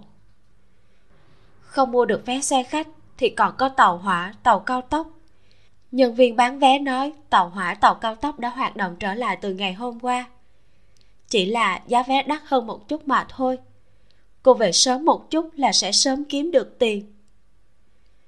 Chu Diễm đẩy Lý Chính, nói không suy nghĩ. Anh là độ khốn nạn, khốn nạn. Đi mấy bước đã vào đến nhà tắm. Lý Chính khẽ đặt cô vào bồn tắm. Lúc cầu xin thì gọi là anh ba, bây giờ lại bảo là đồ khốn nạn. Chu Diễm tạt nước lên mặt anh. Dựa vào vai vế anh là chú của em đó, đồ khốn nạn, súc sinh. Lý Chính bước vào bồn tắm. Chu Diễm đẩy anh. Đi ra ngoài. Lý Chính ngồi xổm xuống, ôm lấy cô, hôn cô. Anh có cháu gái lớn như em à? Anh đi ra ngoài. Hết nước rồi. Chu Diễm không đánh nữa, mắt đỏ ửng bị anh hôn một cái. Bồn tắm hình vuông khá hẹp. Lý Chính ôm Chu Diễm lên đùi, đặt cô tựa vào ngực, hôn trán cô, thấp giọng hỏi. Tức giận gì vậy? Chu Diễm rút vào ngực anh, không nói tiếng nào. Lý Chính cũng không hỏi lại, dội nước ấm lên vai cô, thỉnh thoảng hôn lên mặt cô. Nước ấm cứ thế chảy trên người, môi dần dần chạm nhau. Một lúc sau hai người mới buông ra. Chu Diễm lại cúi đầu cọ cọ trong ngực anh, khóe mắt có một giọt nước. Lý Chính nhìn thấy lau qua, hôn đỉnh đầu Chu Diễm. Cô nhỏ giọng hỏi. Không phải anh đi massage sao? Không đi. Hồi nãy anh không có ở đây. Anh đến bến xe. Chu Diễm im lặng. Ngồi ở đó uống bia. Rồi phát điên vì cồn sao? Lý Chính không đáp. Chu Diễm nói tiếp. Anh không phải là người. Lý Chính nâng cằm cô lên, hôn xuống, lại hôn một lúc rồi khóa chặt cô ngồi trên đùi. Chu Diễm chống tay xuống bồn, chạm vào lông ở bụng anh. Trước đây cô từng nhìn thấy một đám lông xuyên qua rốn kéo dài xuống tận bên dưới. Hơi thở của Lý Chính ngừng lại, dùng sức ghì chặt cô. Bọt nước bắn vào nắm trên khung cửa sổ, trong nước dập dềnh. Cánh cửa nhà tắm để ngỏ, ngọn đèn mờ nhạt chiếu vào cửa.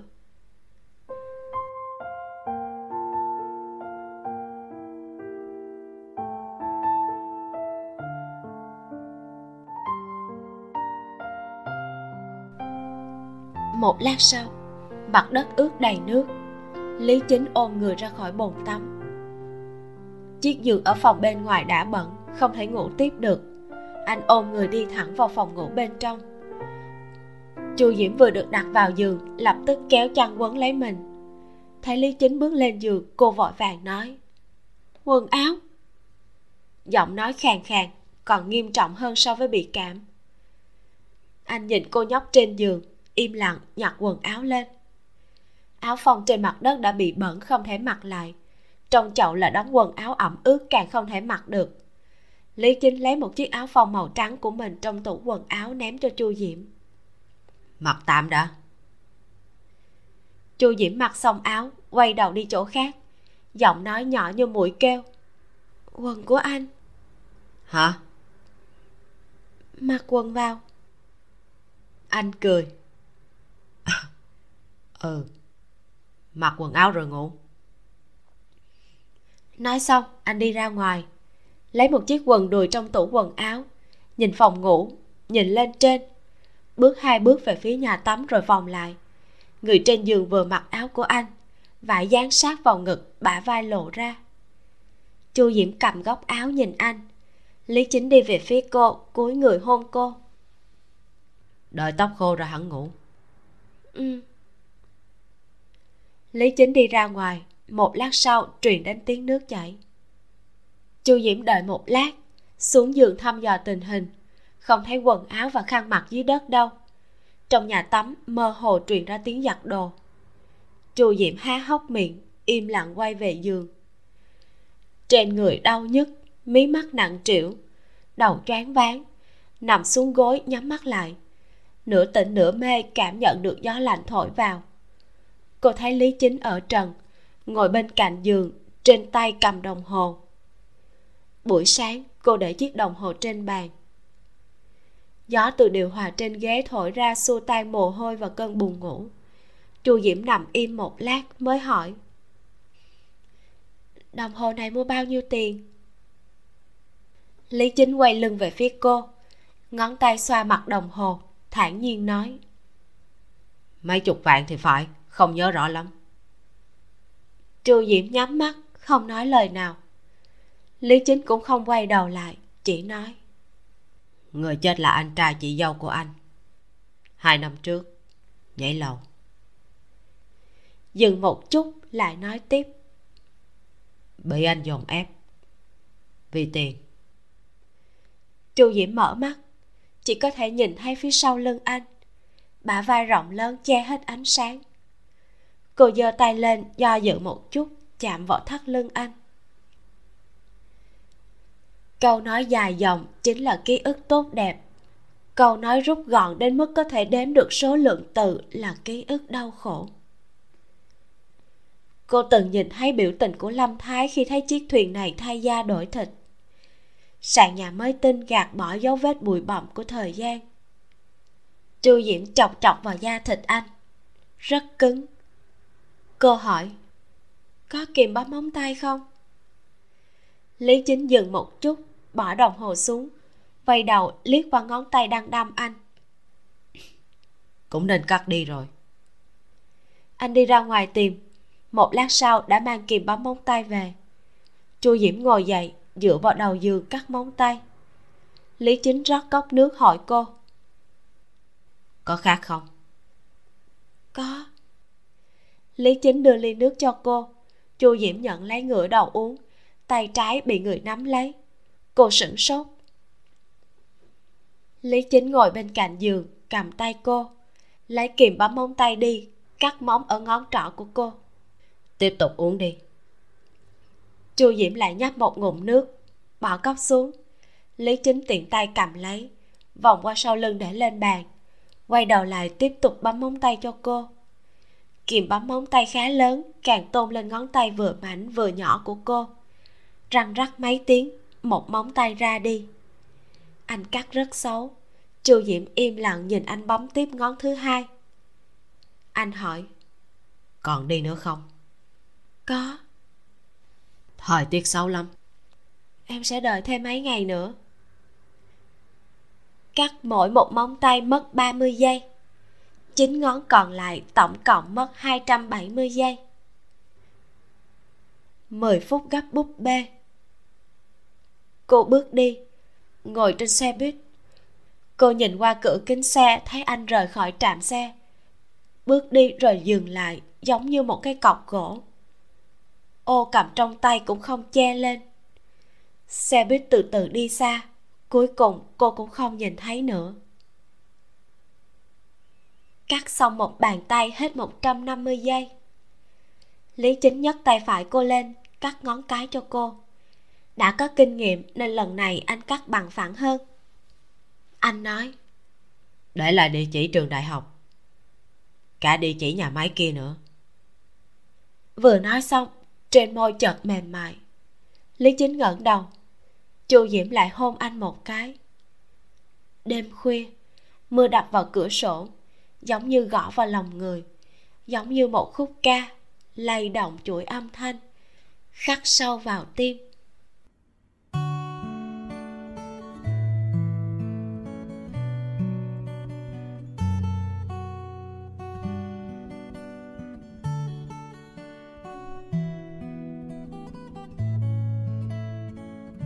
Cảm giác giống như vừa trải qua một giấc mộng kéo dài.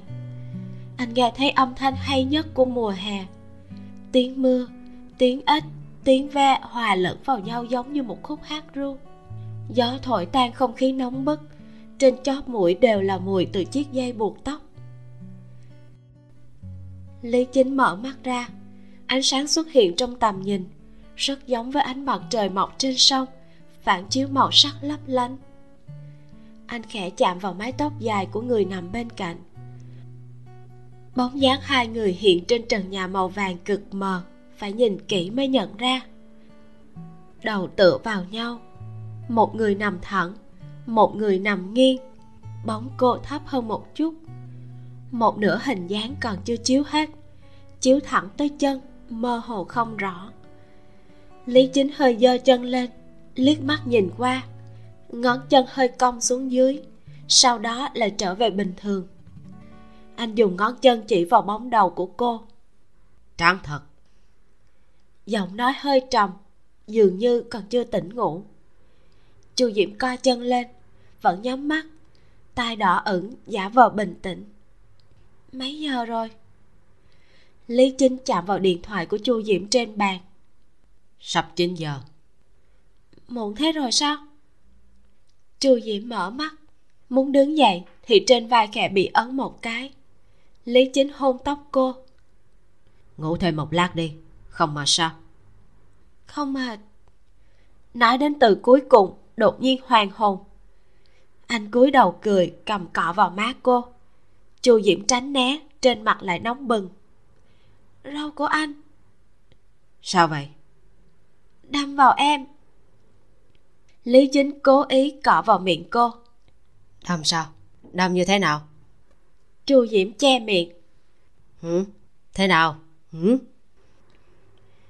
Chu Diễm chọc cằm anh, hai má đỏ ẩn trừng mắt im lặng. Anh bật cười, tay tát quái trong quần áo của cô. Chu Diễm xoay người nhưng không ngăn được, lại lộ hơn nửa vai. Cằm của Lý Chính cố ý cọ vào ngực cô. Chu Diễm kêu lên. Ai?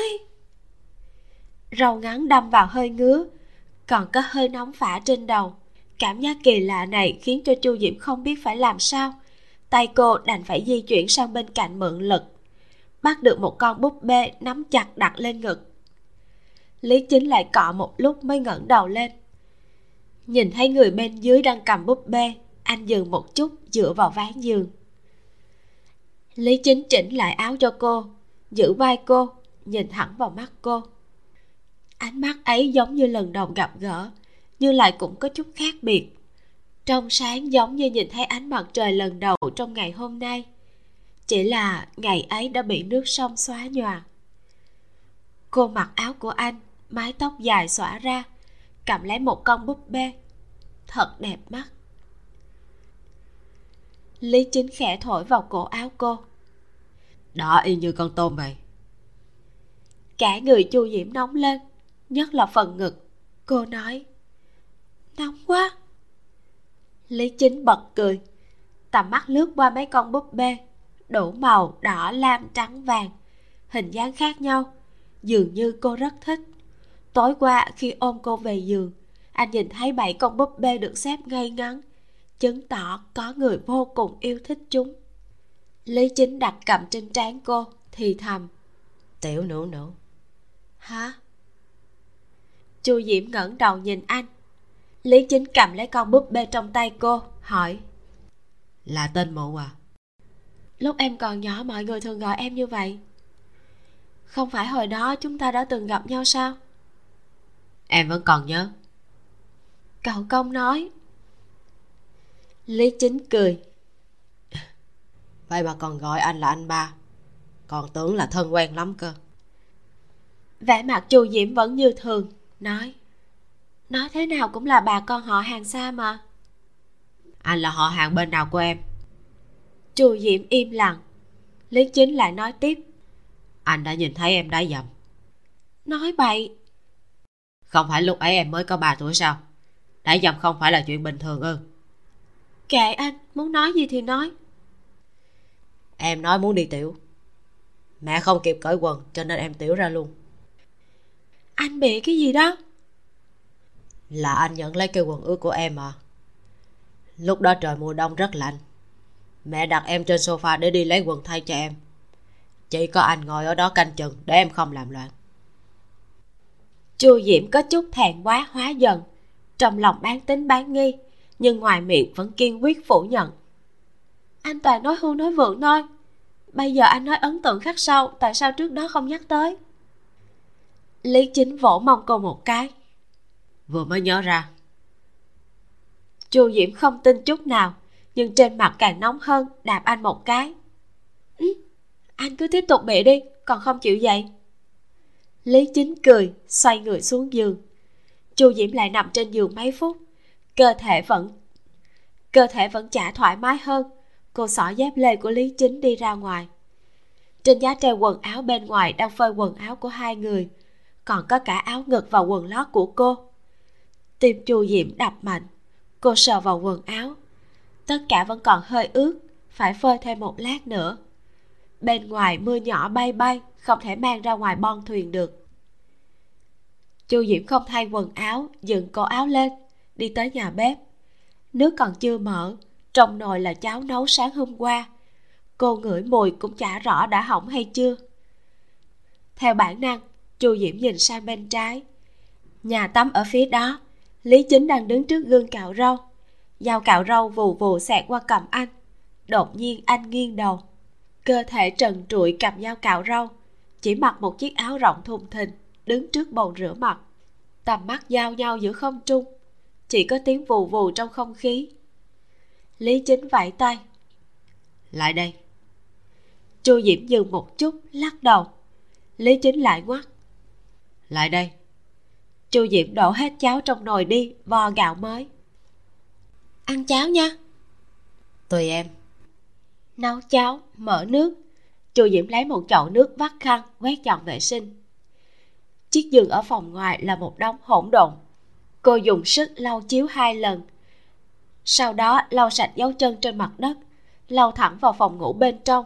Cô tiện thể lau luôn trần nhà. Lau trần nhà hai lần vẫn còn sót lại một lớp bụi mỏng, như ẩn như hiện chiếu vào mặt cô. Chu Diễm cắn môi, quyết định không lau nữa. Bước hai bước ra cửa, chần chừ mấy giây, lại quay trở về lau trần nhà thêm một lần nữa. Lý Chính đang đứng bên cạnh bếp khuấy cháo, thấy Chu Diễm quay lại, anh hỏi. Hấp thịt khô xào vỏ bí đao được không? Vỏ bí đao? Chưa từng ăn. Chưa. Cắt vỏ bí đao ra, cạo hết lớp vỏ bên ngoài rồi sao? Chu Diễm làm theo lời anh nói, cắt vỏ bí đao, lại gọt lớp vỏ ngoài hết sức cẩn thận. Lý Chính chống tay vào bồn rửa, vây cô ở trong ngực, cầm cọ vào trán và hai má cô. Động tác của Chu Diễm chậm lại. Anh nói, còn đâm hay không nè? Chu Diễm cố ý, vẫn còn. Vậy em giúp anh cạo đi. Anh đã cạo mười mấy năm rồi, còn cần đến em nữa. Lưỡi dao cạo rất nhỏ, khó dùng. Anh thấy em gọt vỏ bí đao rất nhanh mà. Chu Diễm gọt xong vỏ bí đao, nói, xong rồi. Lý Chính khẽ cười, hôn cô một cái. Vỏ bí đao đã gọt xong, sau đó bỏ vào dầu nóng. Lý Chính vừa xào vừa nói, vỏ bí đao xào với ớt xanh và đậu phụ khô ăn rất ngon, nhưng giờ điều kiện có hạn nên đành phải xào với thịt khô thôi. Em tưởng anh chỉ biết nấu mỗi cơm tây thôi chứ. Cơm tây hay đồ ăn Trung Quốc đều làm được. Năm đó sống ở Ý mấy năm, nửa chữ tiếng Ý cũng không biết. Anh còn nhận nhầm thực đơn thành tấm vé. Anh cũng không biết tiếng Anh? Biết được A B C D thôi. Vậy chị Thẩm Á Bình có biết tiếng Ý không? Cũng như nhau, chỉ biết được có mấy từ thôi. À. Chu Diễm cúi đầu, tay gõ lên bệ bếp. Lý Chính liếc cô, nghiêng chảo đảo mấy cái, gấp hai miếng vỏ bí đao đưa đến miệng Chu Diễm. Em nếm thử một chút đi. Chu Diệp há mồm ngẩng đầu. Ừ, ngon quá. Vỏ bí đao không đáng tiền có thể nhặt được ở bất cứ chợ nào. Lý Chính tắt bếp, đổ vỏ bí đao ra đĩa, bưng đồ ăn để lên bàn. Hai người ăn đến mức chóp mũi đổ đầy mồ hôi. Ăn xong, Lý Chính nói: Anh đi ra ngoài một chút. Anh đi đâu? Lấy tiền công. Chu Diễm sửng sốt. Anh còn có thể lấy được tiền công sao? Anh cười, xoa đầu cô. Sao không thể lấy được chứ? Ngoan ngoãn ở trên thuyền, anh sẽ về nhanh thôi. Ừ. Lý Chính đi ra ngoài. Chu Diễm thu dọn bàn ăn, sờ quần áo đã khô. Cô thay quần áo, mặc đồ của mình vào. Lúc mặc áo ngực, tay cô hơi run. Lúc mặc quần lót, chân cô cũng hơi run một chút. Rõ ràng hai thứ đồ này vô cùng quen thuộc, nhưng bây giờ mặc vào là như cảm nhận được nỗ lực và nhiệt độ khi người nọ giặt chúng. Trong lòng Chu Diễm có từng đợt sóng kỳ lạ, khóe miệng hơi cong lên, lại dùng sức áp xuống. Không dễ dàng gì mới mặc xong. Chu Diễm gọi điện thoại cho chị hàng xóm, nói với đầu bên kia: Hôm qua em không bắt được xe. Người bên đầu kia hỏi: Vậy hôm nay em sẽ đi chứ? Đợi thêm mấy ngày nữa đi ạ. À? Đợi thêm mấy ngày nữa? Em có việc bận hả? Dạ. Vậy em phải nhanh chóng về nha. Tốt nhất là trở về trong hai ngày này. Nhà máy đã đưa thông báo tuyển dụng, rất nhanh sẽ tuyển được người đó. Dạ.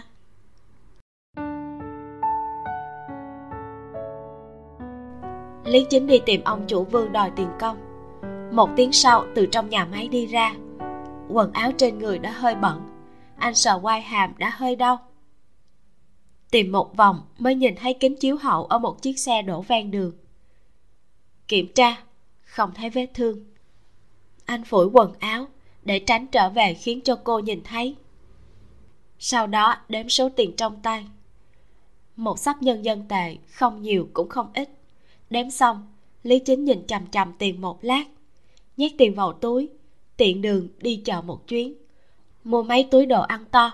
Lúc đi qua hiệu thuốc, anh dừng chân, suy nghĩ điều gì đó, quyết định đi sang siêu thị bên cạnh, mua hai gói khoai tây chiên, một phong kẹo. Lúc trả tiền, tiện tay cầm một hộp áo mưa. Chu Diễm ngồi trong phòng ngủ đọc sách, mắt nhìn chằm chằm vào sách, lỗ tai dựng thẳng đứng lên. Nghe thấy tiếng người nhảy lên bon thuyền, cô cong khóe miệng, bỏ sách xuống lập tức chạy ra cửa. Mở cửa ra, Chu Diễm sửng sốt.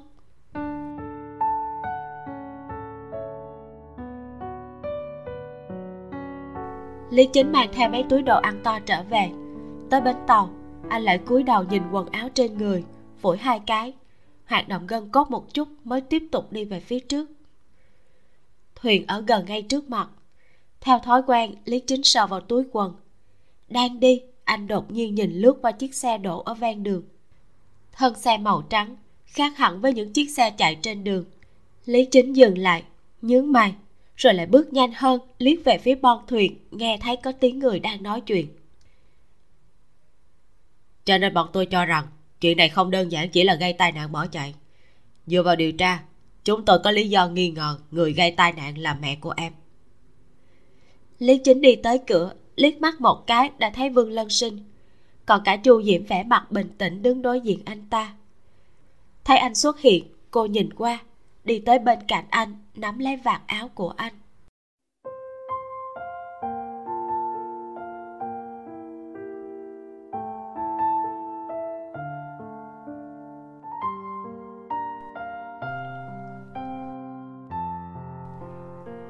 Cô nắm tay rất chặt, đầu ngón tay hơi đỏ lên.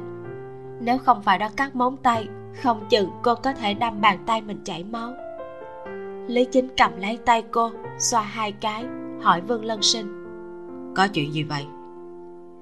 Vương Lân Sinh nhìn về phía Chu Diễm, thấy cô không nói tiếng nào, anh ta nói: Là thế này, sáng hôm trước xảy ra một vụ án đâm xe bỏ trốn. Dựa vào camera, chiếc xe gây tai nạn là một chiếc xe thùng màu trắng. Chúng tôi đã kiểm tra biển số xe, chủ xe là Lý Mai, cũng chính là mẹ của Chu Diễm. Không phải chuyện này nên giao cho bên giao thông sao? Đúng vậy, nhưng dựa vào lời khai của nhân chứng, chúng tôi có lý do hoài nghi vụ tai nạn giao thông này đã được lập kế hoạch. Vương Lân Sinh nhìn về phía Chu Diễm. Tôi cần mời cô đi theo hỗ trợ điều tra. Trời lại mưa to, trên đường đi bọt nước bắn tung tóe. Trong xe cảnh sát bật điều hòa, Lý Chính nắm tay Chu Diễm nói với người ngồi phía trước. Tắt điều hòa đi.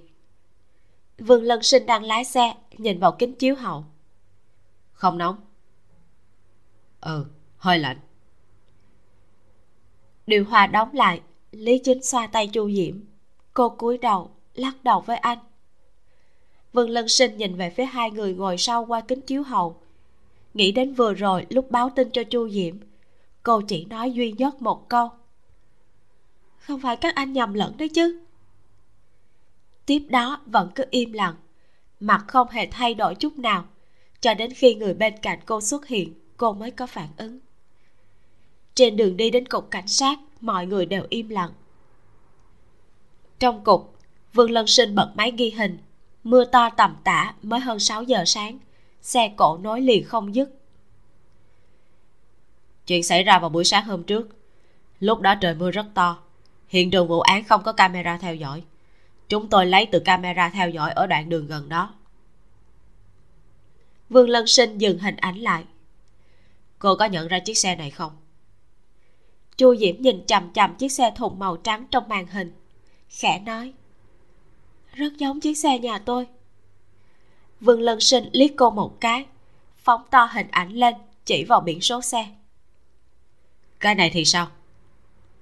Chu Diễm im lặng, khuôn mặt dần tái nhợt. Vương Lân Sinh nói tiếp.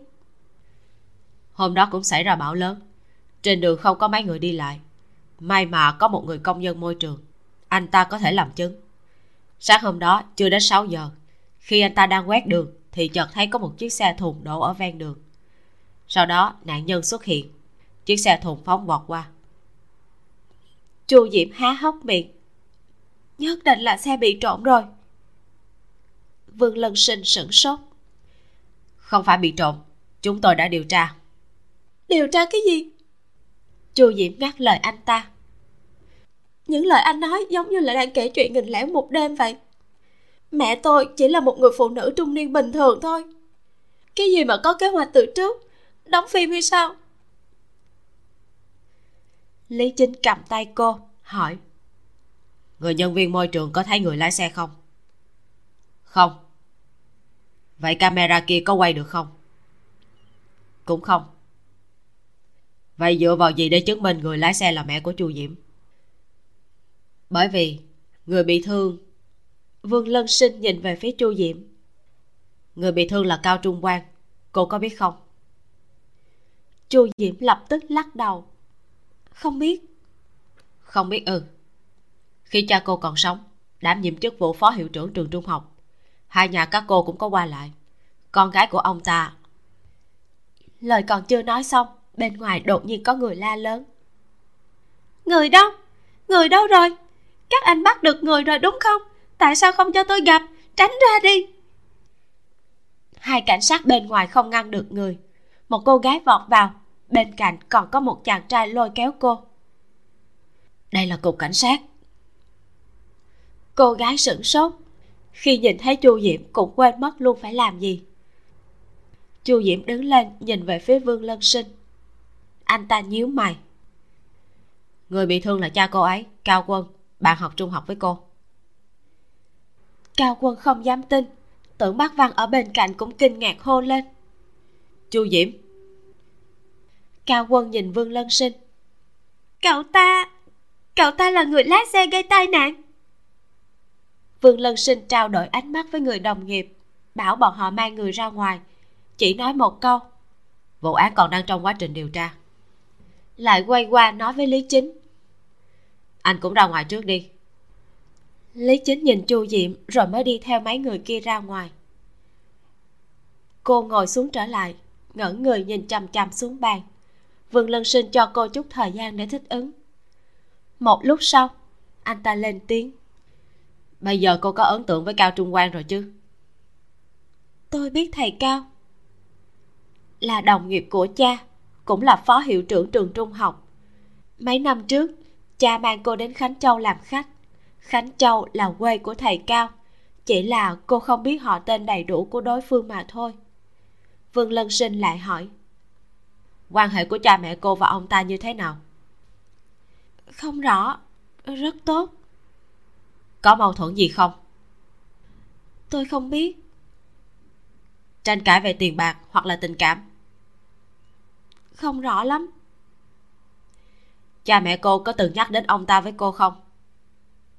Bọn họ không nói chuyện về đồng nghiệp với tôi. Ông ấy, Cao Trung Quang thế nào rồi? Đã được đưa đến bệnh viện kịp thời, tạm thời không có nguy hiểm gì. Người đã tỉnh nhưng còn đang phải theo dõi. Cho nên cô hoàn toàn không biết tại sao mẹ mình làm như vậy ư? Chu Diễm nhìn anh ta. Cũng chưa chắc là do mẹ tôi làm mà.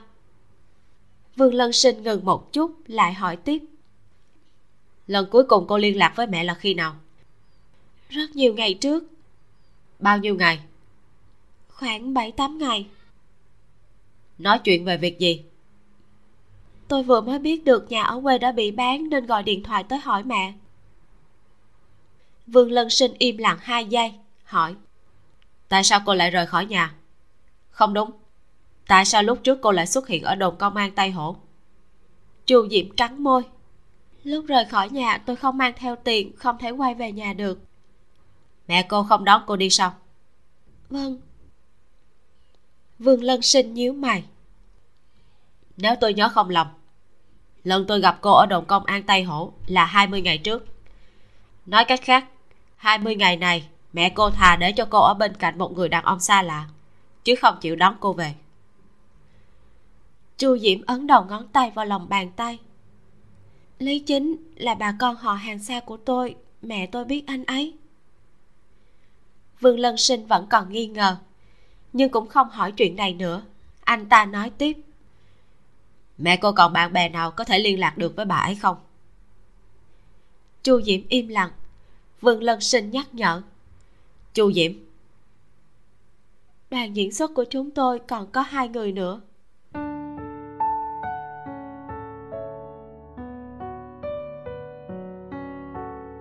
Vương Lân Sinh dựa vào phương thức liên lạc mà Chu Diễm cung cấp giao cho đồng nghiệp tìm người. Một lát sau nhận được tin, điện thoại của người phụ nữ không gọi được, người đàn ông thì đang ở Khánh Châu. Nhận được điện thoại lập tức chạy đến đây. Hơn nửa tiếng sau, ông chạy tới, nhìn thấy Chu Diễm lập tức gọi, Diễm Diễm. Chú Ngô. Vương Lân Sinh nói sơ qua tình hình. Lão Ngô đập vào chân mình. Ai, tôi chỉ biết là không hợp lý thôi. Vương Lân Sinh nâng cao giọng hỏi, có gì không hợp lý? Chúng tôi vốn có kế hoạch biểu diễn, ai ngờ mấy hôm trước, chính là hôm Diễm Diễm gọi điện thoại, bà ấy đột nhiên nói giải tán đi, đi hết đường cao tốc, bảo Phương Phương chia tiền rồi cho cô ấy đi. Chu Diễm há hốc miệng. Nhưng, nhưng chú nói chị Phương Phương là mẹ cháu bảo chú nói với cháu như vậy. Bà ấy còn giữ luôn điện thoại, rồi còn cả quy quy, không cho Phương Phương liên lạc với cháu. Chú cảm thấy kỳ lạ nên vẫn đi theo bà ấy, lo lắng lỡ đầu bà ấy xảy ra chuyện gì. Mọi chuyện vốn vẫn tốt đẹp, ai ngờ hai ngày trước bà ấy đột nhiên mất tích. Lão Ngô oán hận. Ai da, đều là do chú cả, đã biết là có vấn đề mà còn nghe theo bà ấy chứ.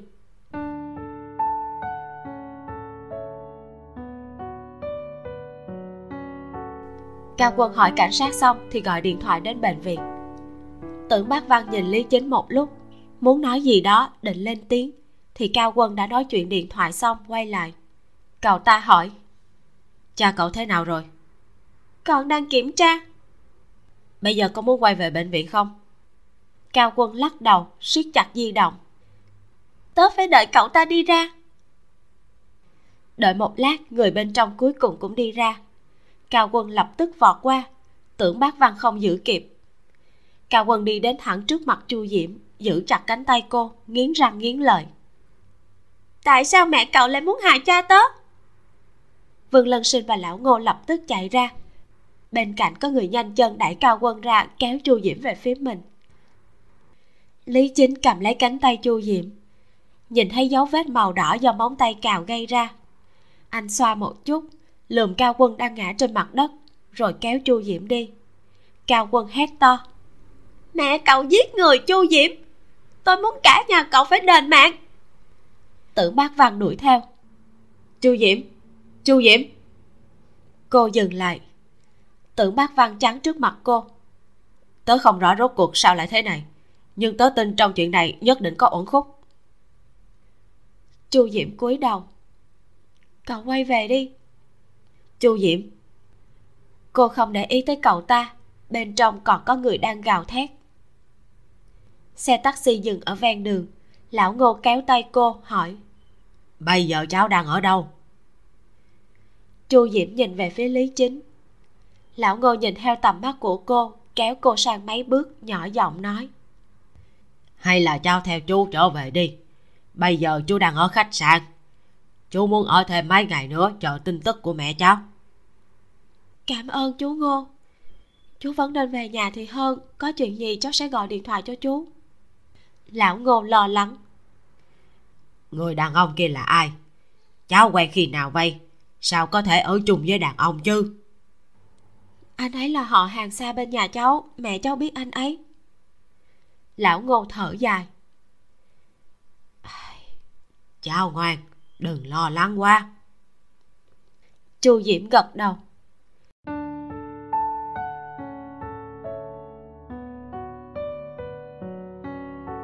Lúc ngồi trên taxi, Chu Diễm có cảm giác không thật.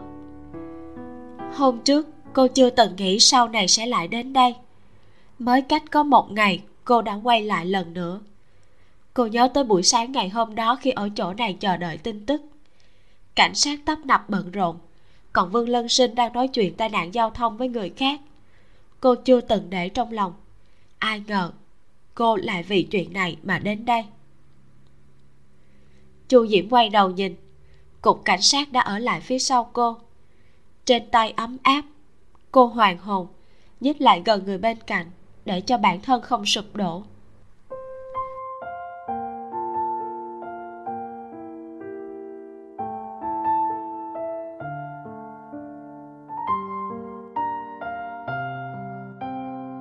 Trở lại thuyền, có mấy túi đồ ăn trắng ở cửa.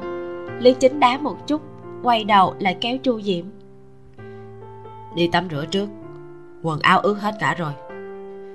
Chu Diễm bước xuống bậc thang lắc đầu: Anh tắm đi.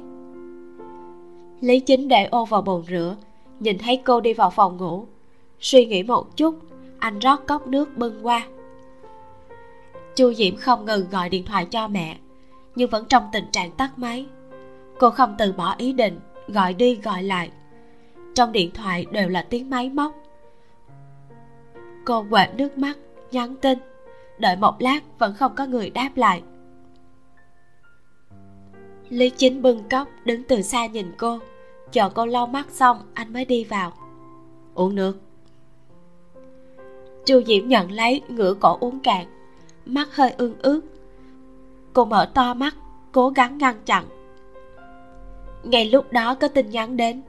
Tay cô run lên, suýt chút nữa làm rơi cả máy. Nhìn vào, lại là tin nhắn rác. Chu Diễm nắm chặt di động, cúi đầu: Từ trước đến giờ mẹ lúc nào cũng nghiêm khắc với em hết, nhưng mẹ cũng rất thương em. Nhưng hai năm trước đã không còn nữa. Chả có mấy người làm mẹ mà không thương con cái đâu. Chu Diễm cúi đầu im lặng.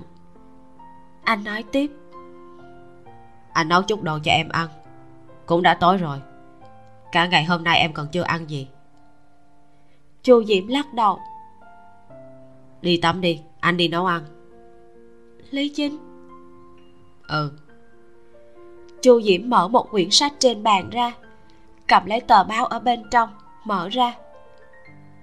Tối hôm đó anh đã nhìn thấy tờ báo này sao? Lý Chính nhìn về phía tờ báo.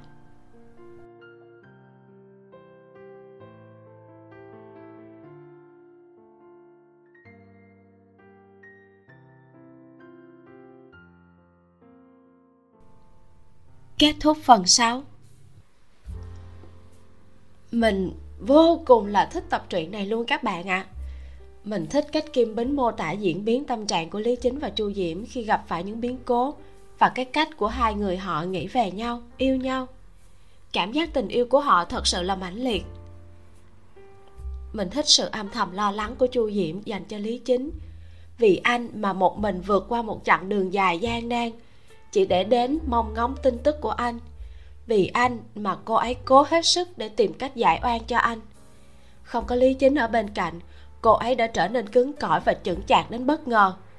Mình cũng giống như Lâm Thái và Thẩm Á Bình, phải nhìn Chu Diễm bằng một con mắt khác.